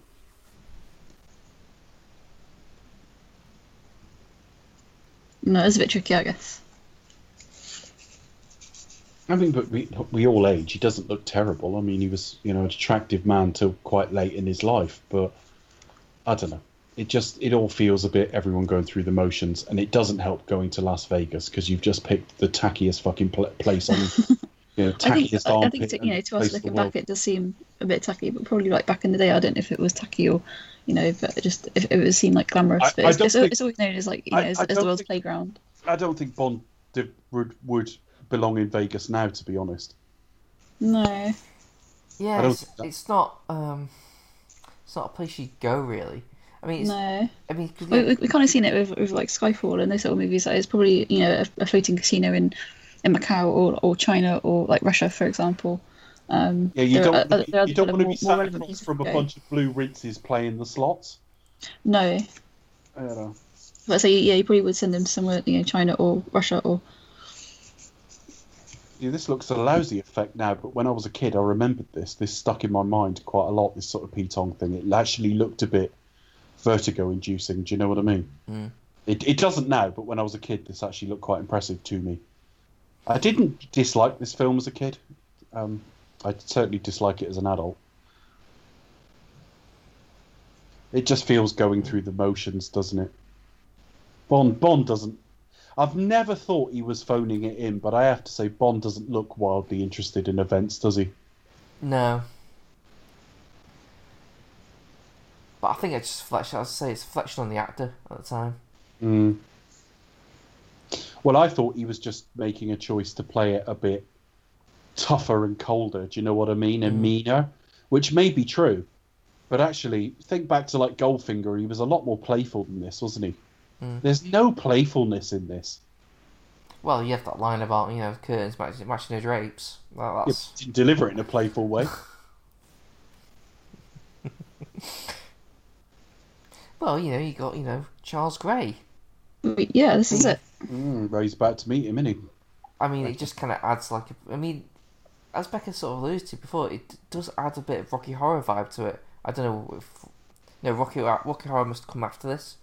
Rocky Horror was about 74, I think. Yeah, You've got somebody who's kind of known for being kind of very much straight up actor, and then, you know, he's embracing a kinky side with uh, with the fishnets. But I mean, There's think- a similar like, of like Nicholas Parsons, I guess. Obviously, Well, he's I was going to say known for all kinds of roles. So people like Nicholas Parsons did it on stage and stuff like that. Having said that, Clive Mantle did it as well, so it's it's not always um. Some, oh There's some toilet loo roll there, which is you know, yes, Lou Which rolls is- a Bond. which is uh, em- emblematic, really.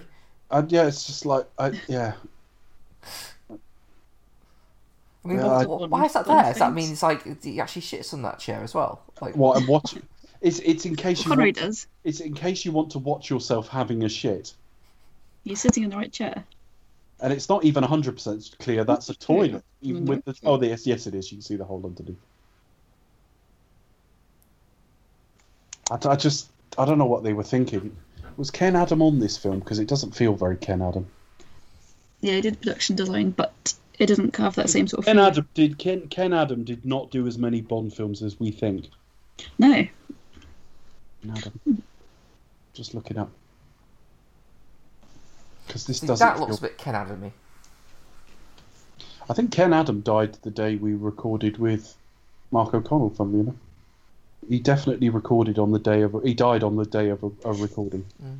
pardon me. Yeah, he did do Diamonds Are Forever. I, I mean, I didn't disbelieve Becker. I just almost had to see it for my own eyes because it, must be the ugliest film he ever made. You can see it a lot in this kind of the circular and sort of and geometric designs as well. The cl- the cl- the clue is always those stairwells and the ceiling. Yeah, and the ceiling. Yeah. Good evening. If you want a shorthand to what a Ken Adam set looks like, the two things to look at would be Doctor No. Doctor No, the small room where um, he picks up the tarantula. Um, anything with a stairwell, I would say. Uh, yeah, um, Doctor No's lair, Doctor No's. Uh, I would say Spy Who Loved Me, Stromberg. That's all very Ken Adam. And of course, he did the War Room in Doctor Strangelove as well. I was going to say. I don't like Charles Gray in this film. He probably suits the film most of any other I've bloke. kind of does. gone up and down. First of all, I thought it was hilarious, and I thought it was awful. But now I'm You kind of like, yes. you If, took- if it's the tone of this you- film, You, You, you talked him up in review. you, you wouldn't I did. you wouldn't like if like um, Tim Tim um, Curry from you know Rocky Horror showed up. it, it wouldn't be that out of place, really, now would it? It'd be vamp, wouldn't it? It'd be vampalicious. Mm. Yeah. I mean, it. He, he's the right Blofeld for this film in the one regard, in that Donald Pleasence sat here having this conversation would be really odd, particularly if he was styled the same way as his Blofeld Yeah. had been in his film. Telly Savalas is n- absolutely no nonsense, so it would have a very different vibe. But the fact that he suits this film is actually just a reflection. Well, the film's crap. Maybe having it's having not, it's somebody not really a compliment. Mm. Maybe having somebody like um yeah Telly Savalas' interpretation of the character that would be really I think it would be out, out of tone out of sync with the rest of the film I think but I think yeah Charles Gray performance just as is I can't imagine Telly Savalas the film in a dress. no Just for Brit- just for just for British listeners, I saw today that Knives Out is on Amazon Prime Mm. from the end of July. if you haven't seen that film It's I there to buy. it. check it out It's there to buy or rent so now, good but it will come under people's Prime membership from the last day of July, I believe. just when I finish my prime trial but it's alright Are you finishing it? no I, I, I just did like a, a week's trial so No, fair enough. It's um, yeah, I, I do like that. Like, I like the kind of like having a go. Kind of which ones, which which ones are right? Blofeld. mm, which pussy Well, by by definition of where we are in the film, whichever one he chooses will be the wrong one. Mm. But you know that's But I like, I, 50-50 like- I, like. I like the logic of him kicking the cat. Well, he's actually got a 0% chance in the logic of films, but yes, in the way the film is unfolding, yes, that's a 50 50 shot, and he just happens to have got it wrong.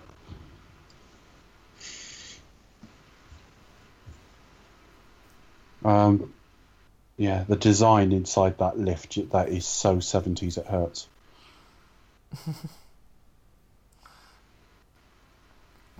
Go on, double seven. It's not like I'm going to, going to kill you or anything.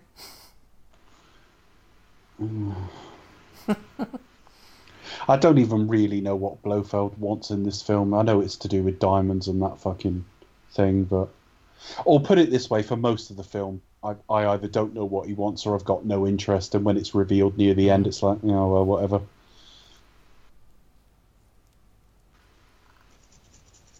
Thing is, there's I, I no, miss there's that not, trope of getting in a What? lift and being like, "Oh, oh is there a trapdoor?" Yeah. He's going down to the wanking deck. That's why it's got the WW on it. The wanking room. yeah, Or, or I was about to perhaps say something that's, similar or, or- actually. perhaps that's where you go to wank off the 43rd president of the United States. Or if you want to do it in the in the you know in the confines of some amniotic fluid. Anyway, He's knocked out a few times in this film, isn't he? yeah. He's not very effective at all. It's one of those films where like Bond doesn't do a lot. Well, he does Right. a lot, but he just doesn't. Like in Goldfinger, for example, he spends most of it behind bars. Uh, it's like, yeah, we, we, we want a nice, cool car for our villains. How about getting one in shit brown? oh, Pooh Brown. It's it's like in the Man with the Golden Gun. You know, it's like they, it's a car that turns into a plane. You think, awesome, that's going to be really cool. And you see it. It's It's Pooh Brown. oh, someone's trapped a couple of fucking wheels on the was like sort of a trendy sort of colour in the early seventies. I don't know because if, if you look at um, like Majesties, for example, I mean that's a really colourful film. Um, but again, Mm. You you've got a lot of, lot of oranges, a lot of browns, a lot of sort of caramel Yeah, tones. you can feel the seventies coming in, it's to creep still, in. I mean, it's look, just, you know, his car matches his suit. it's still got that Once Upon a Time in Hollywood vibe. It's just the right side of 1970. Do you know what I mean? yeah, Not I mean, that it was fashions like all a, you know, changed. trendy, a trendy colour. Yeah, not that all the fashions changed on the first of January 1970, of course, but No, all of a sudden we're going purple. Yeah, yeah. But you sort of look at sort of various fashion houses and sort of colour houses as well. They're sort of planning the colours I mean, just fucking kill many it, years in for advance.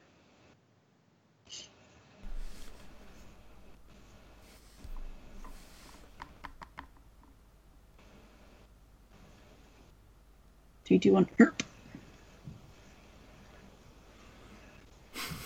They look See- They should just be like laughing manically, really, good. Yeah.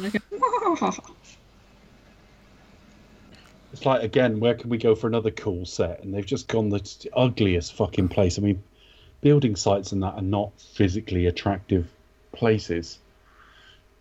I don't know. And again, it's like not. Yeah, I know- I know it's like cliche now, but like, I know. Let let let let's let's lock him unconscious and assume everything goes to plan. Uh, like I- like, like like he's not going to wake up. Like I understand you got to do a flavour of that, but this is utterly ludicrous when you immediate when you poisoned the guy in the first in your first appearance in the film, and now it's like let's just lay him down here, and he's not exactly well hidden, is he? I mean, I know No. in the normal run of things he'd actually be spotted. It's just like no, that's all right. I mean, obviously he is buried there, but. They, they sorted that out all very quickly, didn't they? As well, Mm. whatever it is they're fucking building there, that all got put together really quickly. I well, I'll say, oh, okay, so everything has gone to plan, but Yeah. it's you kind of. it's just it. not it's but it's not thrilling is it because earlier on where he was in the coffin and the smoke starts coming through i remember at least as a kid thinking fucking hell do you know what i mean Mm. There's none of that here. He, he's like he's quite relaxed and it's like oh, i'll sit round here till i think of a way out. Um all right. You know there, there's no feeling of peril is there? No, I mean like the the, the they've they've worked like the like the the plans worked, but yet it's kind of so what? Now he's in a tunnel, yeah. And I don't know what this thing is. I don't know He smells a rat. I don't, I don't know if it's. Uh, I, it could be welding it or something. They've put all the places bits in place, but it doesn't. Yes, I think it is. Yeah, somebody around sort of cleaning the tubes, welding the Or tubes. welding. I don't know. To be honest, it, it doesn't really what was matter. that? You know that device um, in Living Daylights where it's a pig or something. Pig's borscht cake.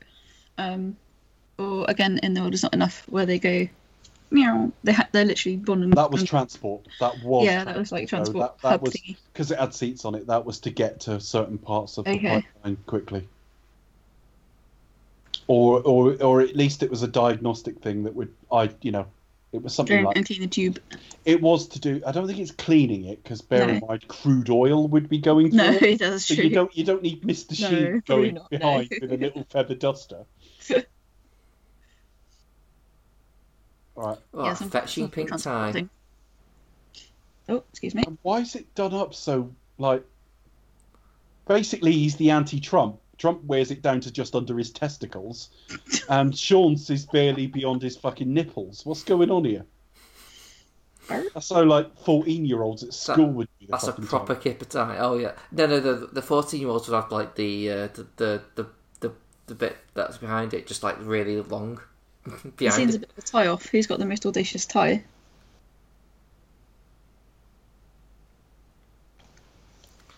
I don't know. Pink just doesn't suit Bond, No. especially when the rest of the film just looks like an ashtray. But but we're not saying because it's gay. We don't mean that at all. Just it's just not a very classy color, and it doesn't suit him. I don't know what they're going for. And again, if you're going to put that tie on him, do it to, up Mm. to the right length, because that looks really silly.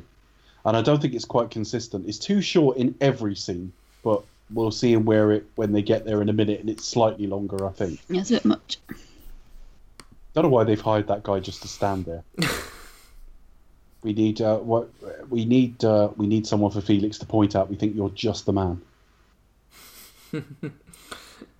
Someone for Felix to boss around. Wows. Yeah. So now they're going to Willard Whyte's.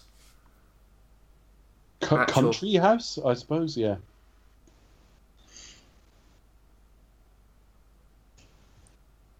Pretty grounds.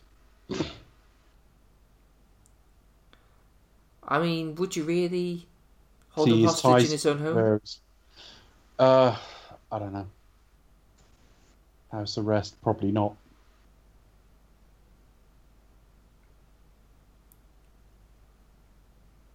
And again, it's like, what are they trying to achieve here? Well, if Bond does escape and turns up, let's have two women very slowly take turns to like attack mm. him whilst doing lots of cartwheels. I'm Bambi. I'm Thumper. Very amusing. They're iconic, iconic characters.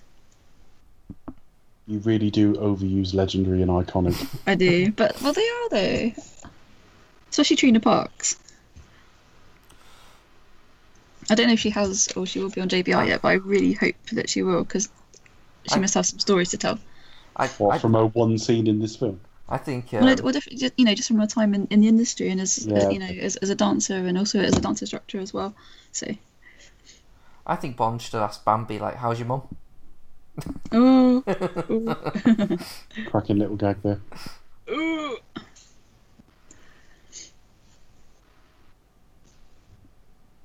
Hmm.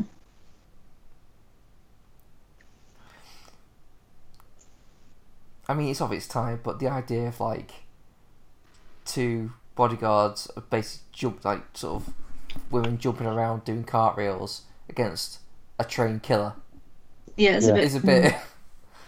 Yeah, you can imagine that in films with you, you know, like the sort of films Lister likes in Red Dwarf. Mm. Yeah, it's a bit You know, they. I mean, I remember one what they go to watch like Revenge of the Completely Invisible Aliens and things like that. Yeah. And then you got what is it? Revenge of the Surfboarding Killer Bikini Vampire. yeah, something Girls. like that, isn't it? oh, Sean just did a Roger Moore. Oh, oof, look. Yeah. Please, knocking on a bit. It's again, they're just taking turns, and she takes ages to get to him, and he's like, "Oh, I'll stand up just in time for like." Yeah, it's just it's lazy. It's not particularly well choreographed.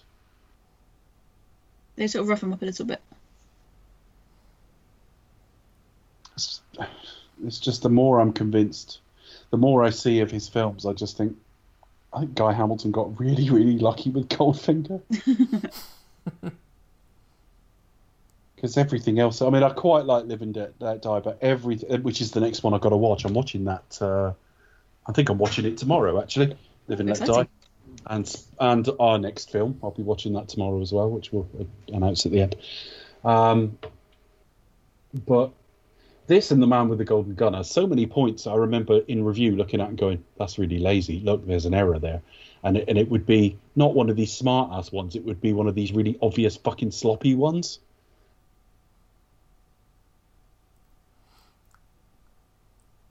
And again, he's never really in any peril here. No. I mean, just like he's just having a bit of fun, really, isn't he? Yeah, it's just a bit of a play, you know. As long as you're willing to accept a little bit of pain, you know, he's just enjoying it a bit rough here. You know what I mean? It's just a crap scene in a crap film. Mm. Although Sean's like wigs always seem to do quite well in water. Super glue. Right.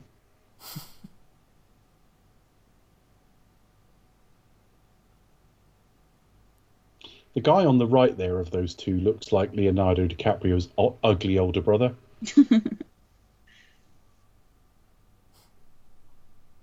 See? Yeah, it does a little bit. That's true. And um, who's playing um, Felix. uh, Felix? Yeah, Norman Burton. he kind of looks like uh, Ernest Borgnine's younger brother.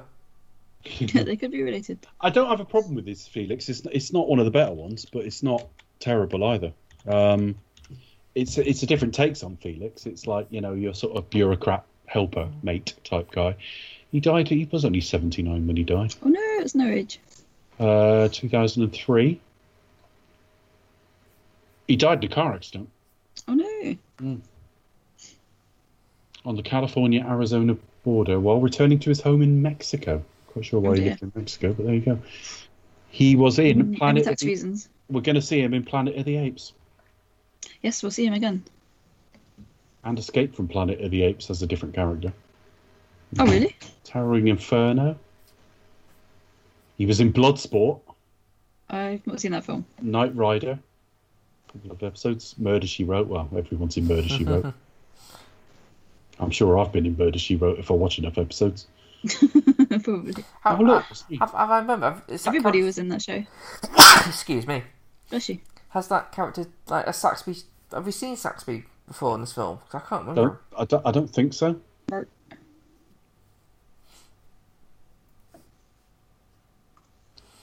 And again, Q's a bit. They don't really know what to do with Q in this film. So they've got him standing around collecting. No. Uh, but, they quite know where to- but, he's, to use but he's an honourable man, so he's not actually picking any of the money up.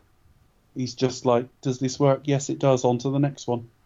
They're all winning, and he's not picking the money up.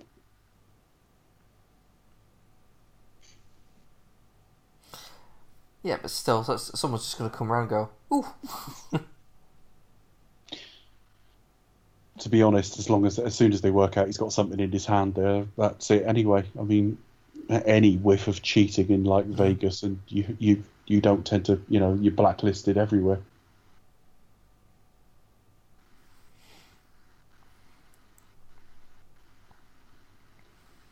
And then he's showing him. There's cameras everywhere. He's showing her.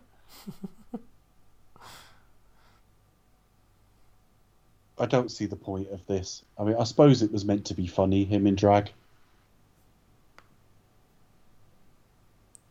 I mean, you can't really imagine Telly Savalas doing it, can you? You know, No, you but the, can't. the, the other thing is, all right, I suppose you'd forgo a, a, a, a joke, but if he's genuinely trying to get out in disguise, don't have him carrying the fucking cat. No. You've got plenty of people working for you. It just looks ridiculous. I know. It does look a bit silly, to be honest. Actually, there's not much. I mean, if he's going to wear glasses, why is he bothered with eyeliner and mascara? yeah, I don't get that one at all. It's just Because that, he that, that, secretly likes it. because he For likes com- it. just That's- comedic effect, Yeah, I so-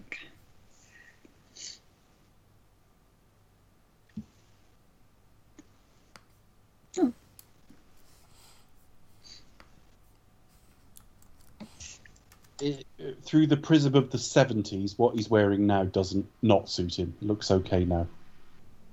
The sort of roll neck jumper under a jacket. Looks very 70s, but it's okay.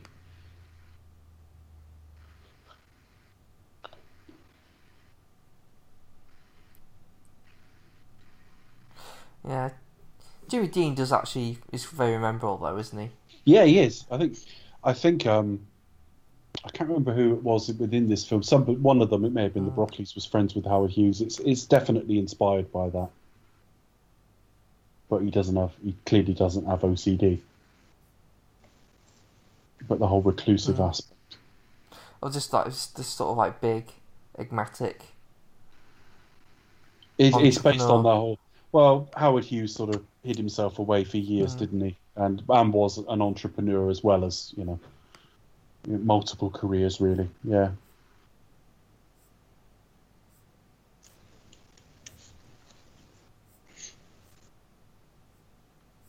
And now we cut to space where our cameraman is waiting.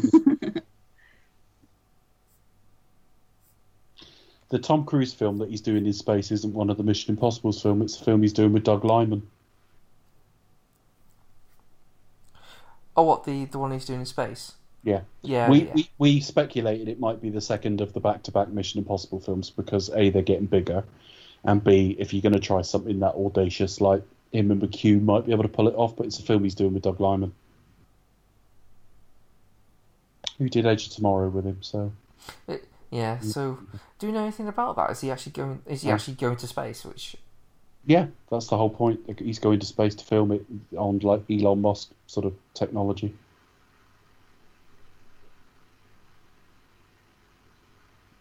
That will that will be insane. I know. But it's only it's only Tom Cruise though, isn't it, that would do it. Yeah, but I think he does his due diligence as well, so he must be satisfied that it's safe enough. Hmm. That doesn't mean it is, by the way, but in he's he will have made a judgment on that. Christ, when that fan opened up, then that looked so cheap.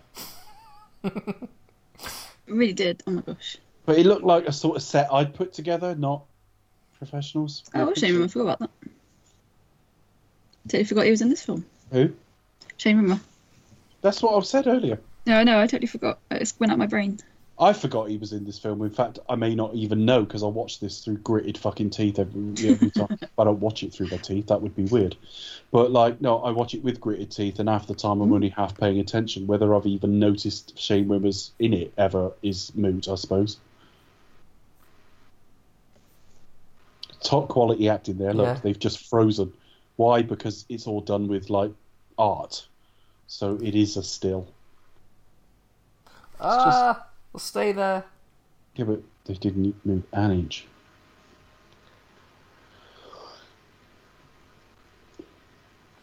Phone acting. Yeah, pretty much. From here, on, I mean, the film's not been thrilling so far, but No.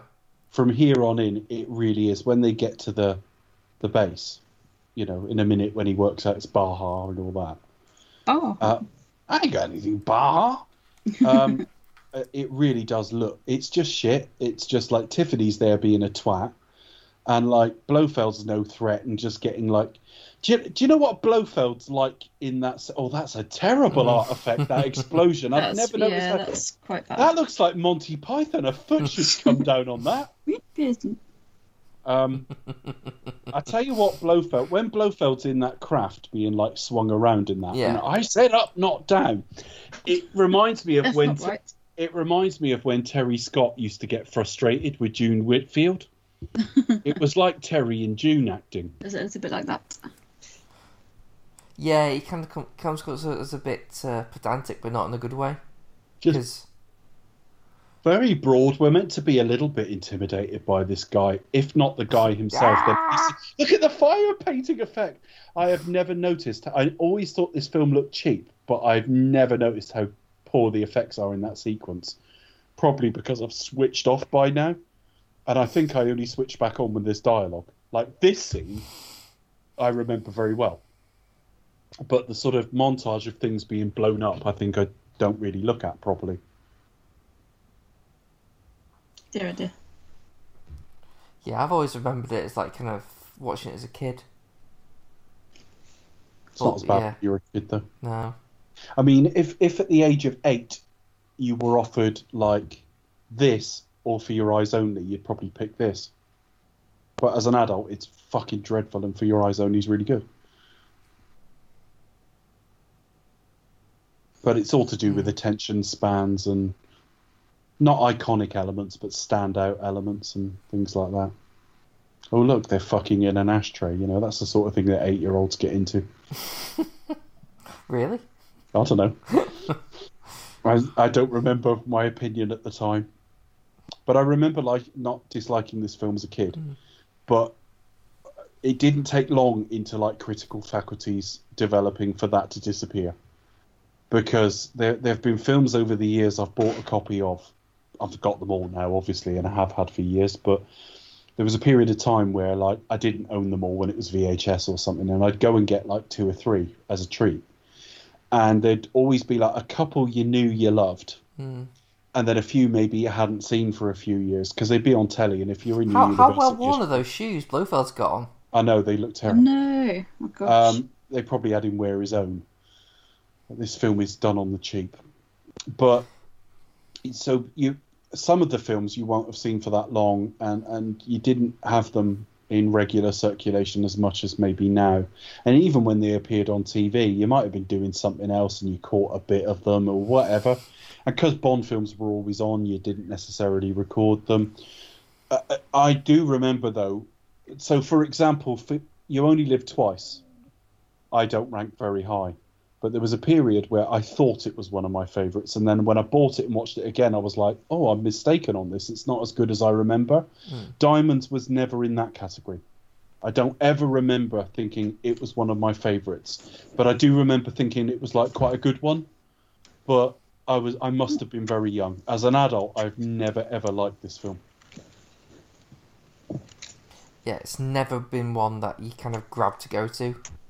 No, and again, I put it on literally four or five days ago, and it's the first time I've seen it since we reviewed it, and we reviewed it very close to five years ago now. But I think I think also we were kind of like uh, was that a time where didn't didn't we have a few false starts with it? So we watched it a few times and we're just like for fun. Yeah, yeah, no, I did. We we had a few false starts with it. I watched it a few times, not as many as Moonraker, but a few. Um, and then I was watching commentaries as well. I can't remember the exact number. People will go through our shows and actually say, "No, you're, you're wrong on that. You you did say you only watched it twice, but you watched the commentaries or whatever." Whereas Moonraker, I watched the actual film several times. Uh, but uh, yeah, we did have a few false starts, but we started in the August, and I remember the first recording in the new year was for Your Eyes Only. So this will have been somewhere around November, something like that. I'd have thought maybe, maybe October. I could look hmm. actually, but it does mean that I'm I'm three months shy of not having seen it in five years, and I think that's because we've had no Bond film in the interim, so I've had no reason to re-watch the whole series. So I've watched the ones I like, or the ones that I think I like, or the ones that I haven't seen for a while and fancy, and that's never this one. And where um, No Time to Die was delayed, I um, I hadn't got this far. We posted this on my birthday in 2015. So we recorded it a week or so before that. So we recorded it at the start of October 2015. I've not seen the film since. The next one we did, we, we released on the 15th, but we recorded it on the 10th.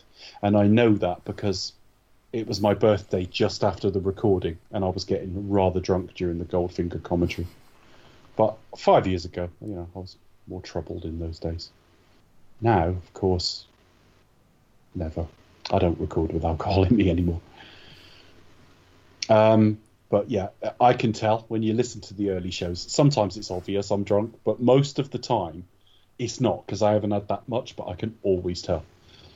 If if you play me a random show and say, "Were you drinking there?" I can tell you whether I was or not, even if it was only a little amount. So this film spends the majority of time in a really kind of dusty city, Yeah, and and then goes to like what looks An like oil an oil rig. platform. Yeah, an oil where rig. where where he's got to chase around a, a tape. Yeah, and just just look at the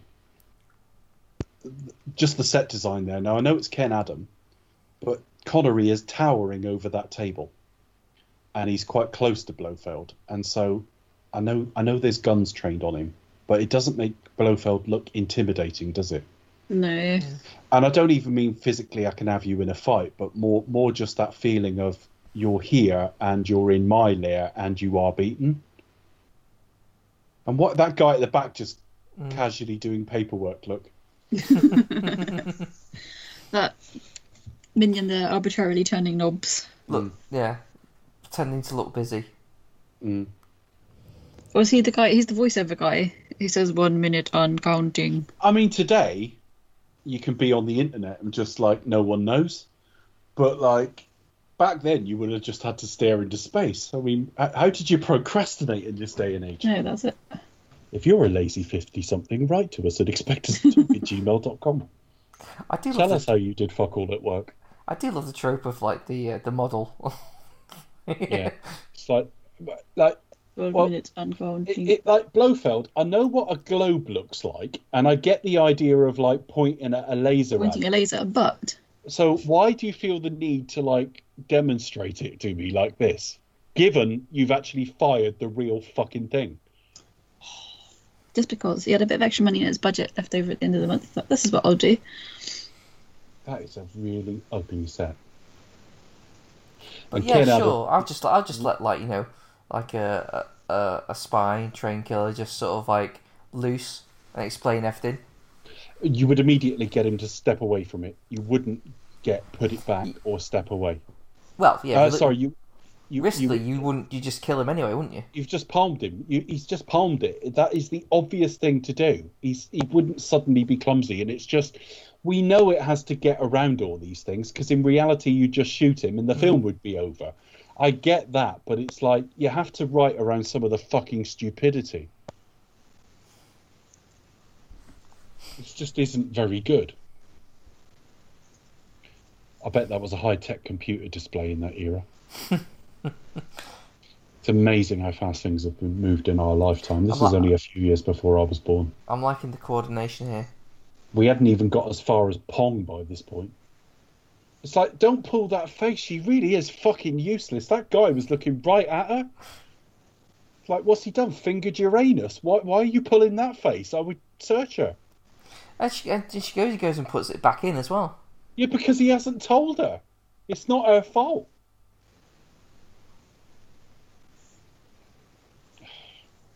Just, I mean, uh, it'd be fair. It'd make more sense just to keep hold of it, wouldn't it? yes.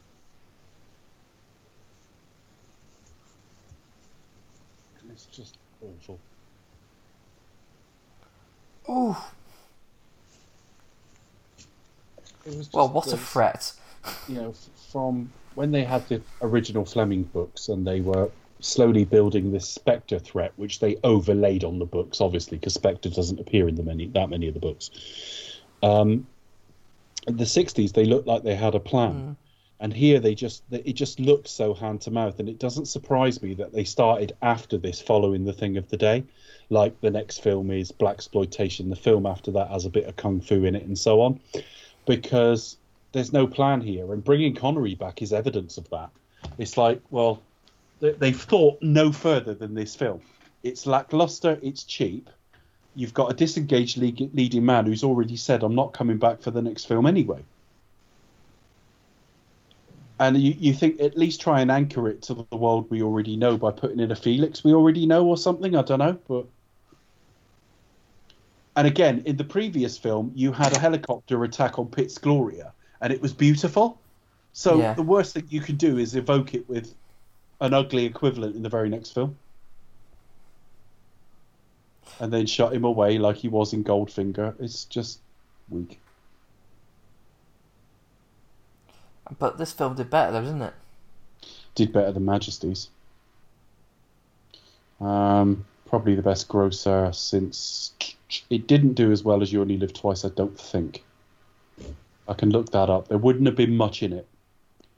But again, with, with the years of inflation, it was probably pound for pound a bit worse. Let me have a look. Diamonds Are Forever. Look it up again. The grosses were really, really similar. From I'm just gonna. I need to find the two films to compare. It definitely didn't do as well as uh, Thunderball, but then nothing did. It definitely did better than Majesty's. I'm just looking for You Only Live Twice. Right, this film worldwide did 116 million. You Only Live Twice did 111.6, but it's like four years earlier. So I think pound for pound, You Only Live Twice was marginally more successful, but it's quite marginal. I say it's quite marginal. The 60s, 70s, and 80s had far bigger amounts of like inflation than we see now.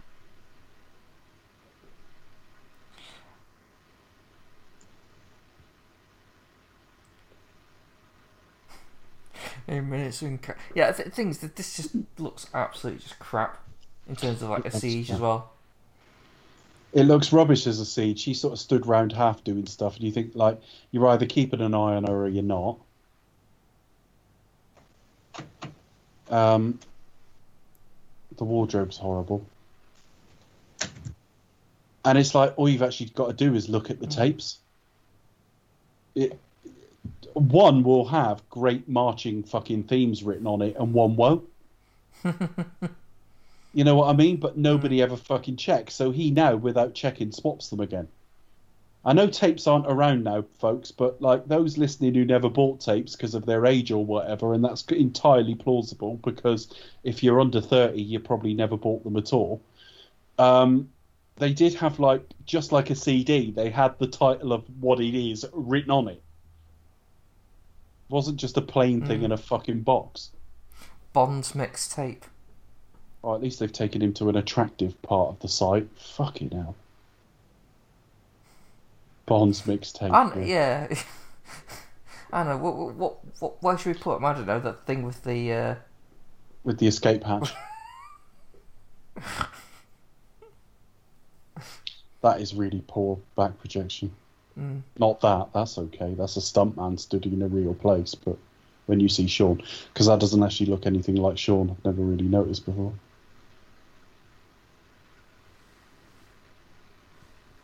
and, and what does Tiffany Case? What's she actually done? Like, she, Well, she- Bond- she- well, she's like Bond- she's essentially like one of the baddies, and she's kind of Well, Bond swapped the tape and for some reason gave the real one to her. And you think, why? Because they're not looking for a swap tape at the moment, but she gave it to her with no no it, no clue as to what she's supposed to do with it. So she swaps it back. So suddenly it's the wrong one in there again. But she spotted doing it, so Blofeld swaps it back to what Bond did in the first place. It's a load of pointless busy no. I think I think Bond's.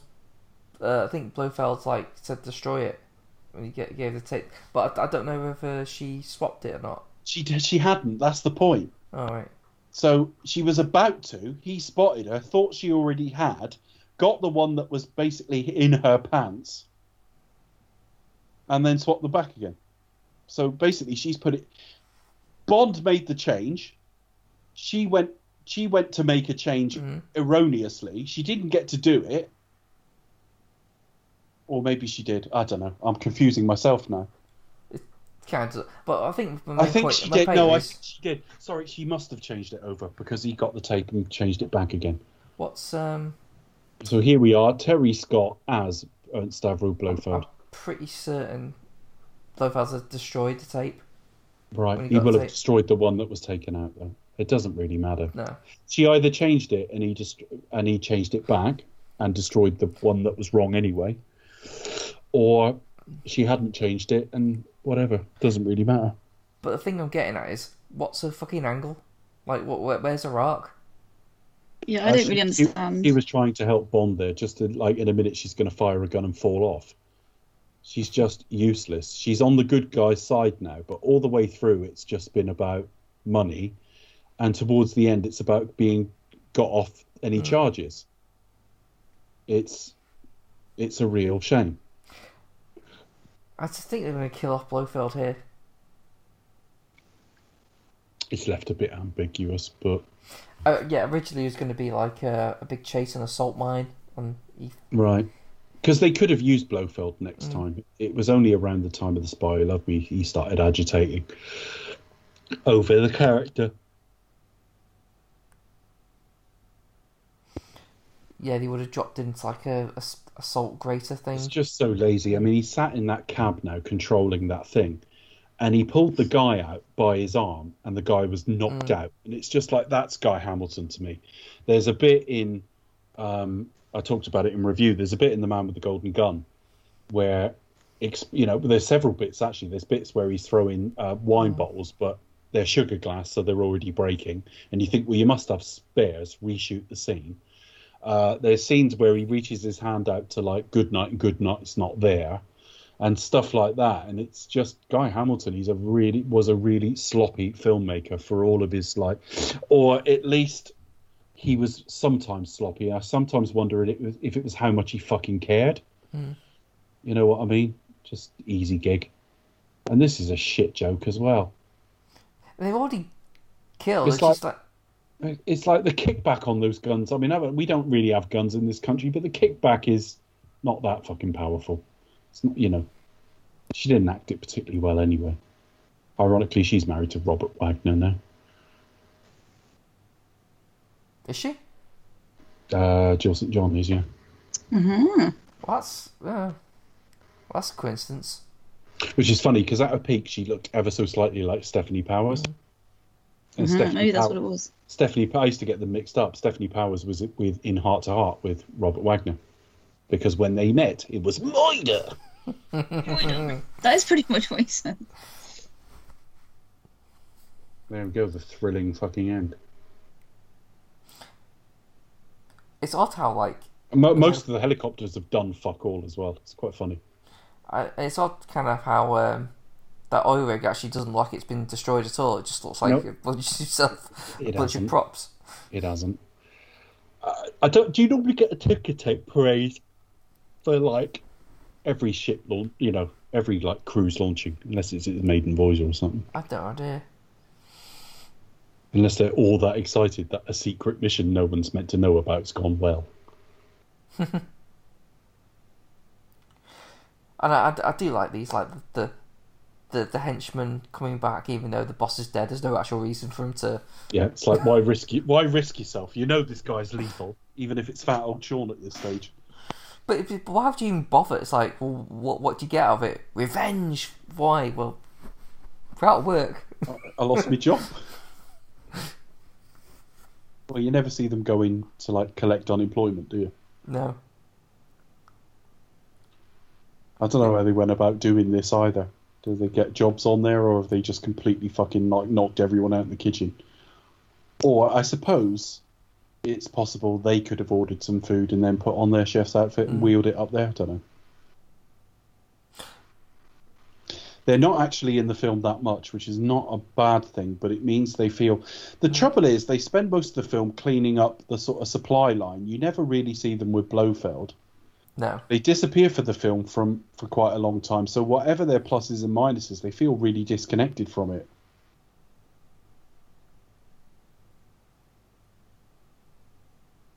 Piste de resistance a really tacky fucking meringue. There's a classy looking food. That's that's such a 70s thing, isn't it? I think they're coming back a bit now, but it's a bit like prawn cocktails and that. I was just about to say prawn cocktails, like that. Yeah, it's a little bit like that, isn't it? What you would have at Abigail's party. Or like a pineapple hedgehog. I mean, one thing I will say is they did respect a good 70s cleavage. There was a lot of cleavage in the set. There was a 70s body. There's a lot of cleavage in this film. I know there was, there was a sort of 70s female shape. It's, it's quite unusual. Dear, oh dear. But there you go. Smell the cork. Hang on. Hang on. Hold on a minute. That's rather potent. Not the cork your aftershave, which gives it away. It's like, don't fucking wear it if they were decent henchmen.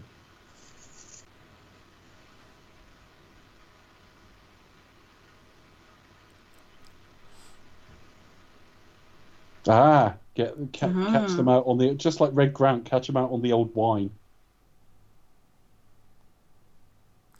Basically, if henchmen went to like wine college, Bond would be fucked.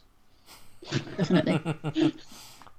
I mean, ah, I would have I mean, I expected mean, a claret. Well, it, it is a claret, sir. Oh, right, I mean, okay. but really, it's just an excuse for Bond to show off about his wine knowledge because it doesn't make any difference because he's already kind of figured out anyway. yeah. And it's like, oh, but you don't know anything about your wines. Well, you could, well, you could just be Well, shit it at was. his job. It might have been, might have been a final check, I suppose. Yeah, Like if they know wine, maybe they're real, but. And it's That, always that, that it's fire al- escalated quickly. it's always wine. It's always you know, it's never they've ordered a bottle of Newcastle Brown and he sits there and says, "Well, I would have expected a stout." I always like it when he's like on fire and he jumps out and then he's dead instantly. Uh, what I like here is the progressive uh, attitude that uh, gay men like pain in their bollocks because he's kind of enjoying that. Like, that, Woo! dumb, that was the dumbest plan in the world because if that bomb had It gone really off, was. the boat would have sunk. But again, no one's thought about that. They only think about the. jo- No. Honestly, Tom Mankiewicz should have should have like worked with J.J. Abrams because like he, he plots his films five minutes at a time and only thinks about the scene he's in. Oh, hang on, like, how long were they planning on staying there in the first place? Because they were like pissing about with like serve the meal. Mm. Like that wasn't a long fight at all. Well, I presume they were going to let have the bomb go off, going to leave the meal there and have the bomb go off. But, but that, they were showing no signs of leaving, and he was getting ready Like- to garrot him. and that was like fifteen. It was like fifteen seconds, basically 15, 20 seconds. Yeah. Oh yeah, that's the point. Yeah, you're right. Fuck knows. Dear dear. And to be honest, they name all these products and locations there, and I just think this film was an advert for none of that. All in the city of Las Vegas. It's like, yeah, well, I desperately want to go to all those tacky shit, fucking horrible places we've just seen. Please tell us what gentleman's outfit fit has put him in a fucking pink And, tie La- and a and La- fucking Lana Wood is barely in it. She was in one scene, and a Yeah, corpse in the next. yeah. But she's still fairly highly um, billed. Yeah, she still gets the credit. I can now believe, you know, that like I, I get, people say um, M, for example, had more of a role in Skyfall than Q had in all his films put together. And it's like you can believe that when you watch films like this because Q just like he just appeared, said a couple of things, disappeared, then you saw him briefly, and that was it. So the Lowry He, he was in Vegas for no reason because he was just like, he didn't need to be there. It was just like I, I just think he he wasn't a very good story man, Tom Mankiewicz, Mm. but he nailed the tone of Superman. So i- i- full respect to him. And every time I saw him interviewed, he just came off really great. He was a good talker and he seemed a nice guy. And I, I sort of would have loved to have met him and stuff. And I, I would never ever have insulted him, you know. But I, I just look back at it and I just go, I just go, well, like the films were quite well plotted, and then suddenly they weren't, and then Tom Mankiewicz disappeared, and suddenly the like dialogue got better. Mm. He's not a golden era for the series at all. But there you go.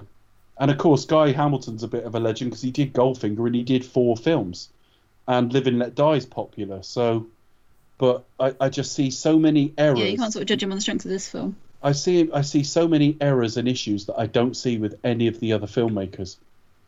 I mean, I don't. I'm not the biggest Lewis Gilbert fan of the Lewis Gilbert films, but his films have tons of flair, and they don't have a ton of mistakes in them either.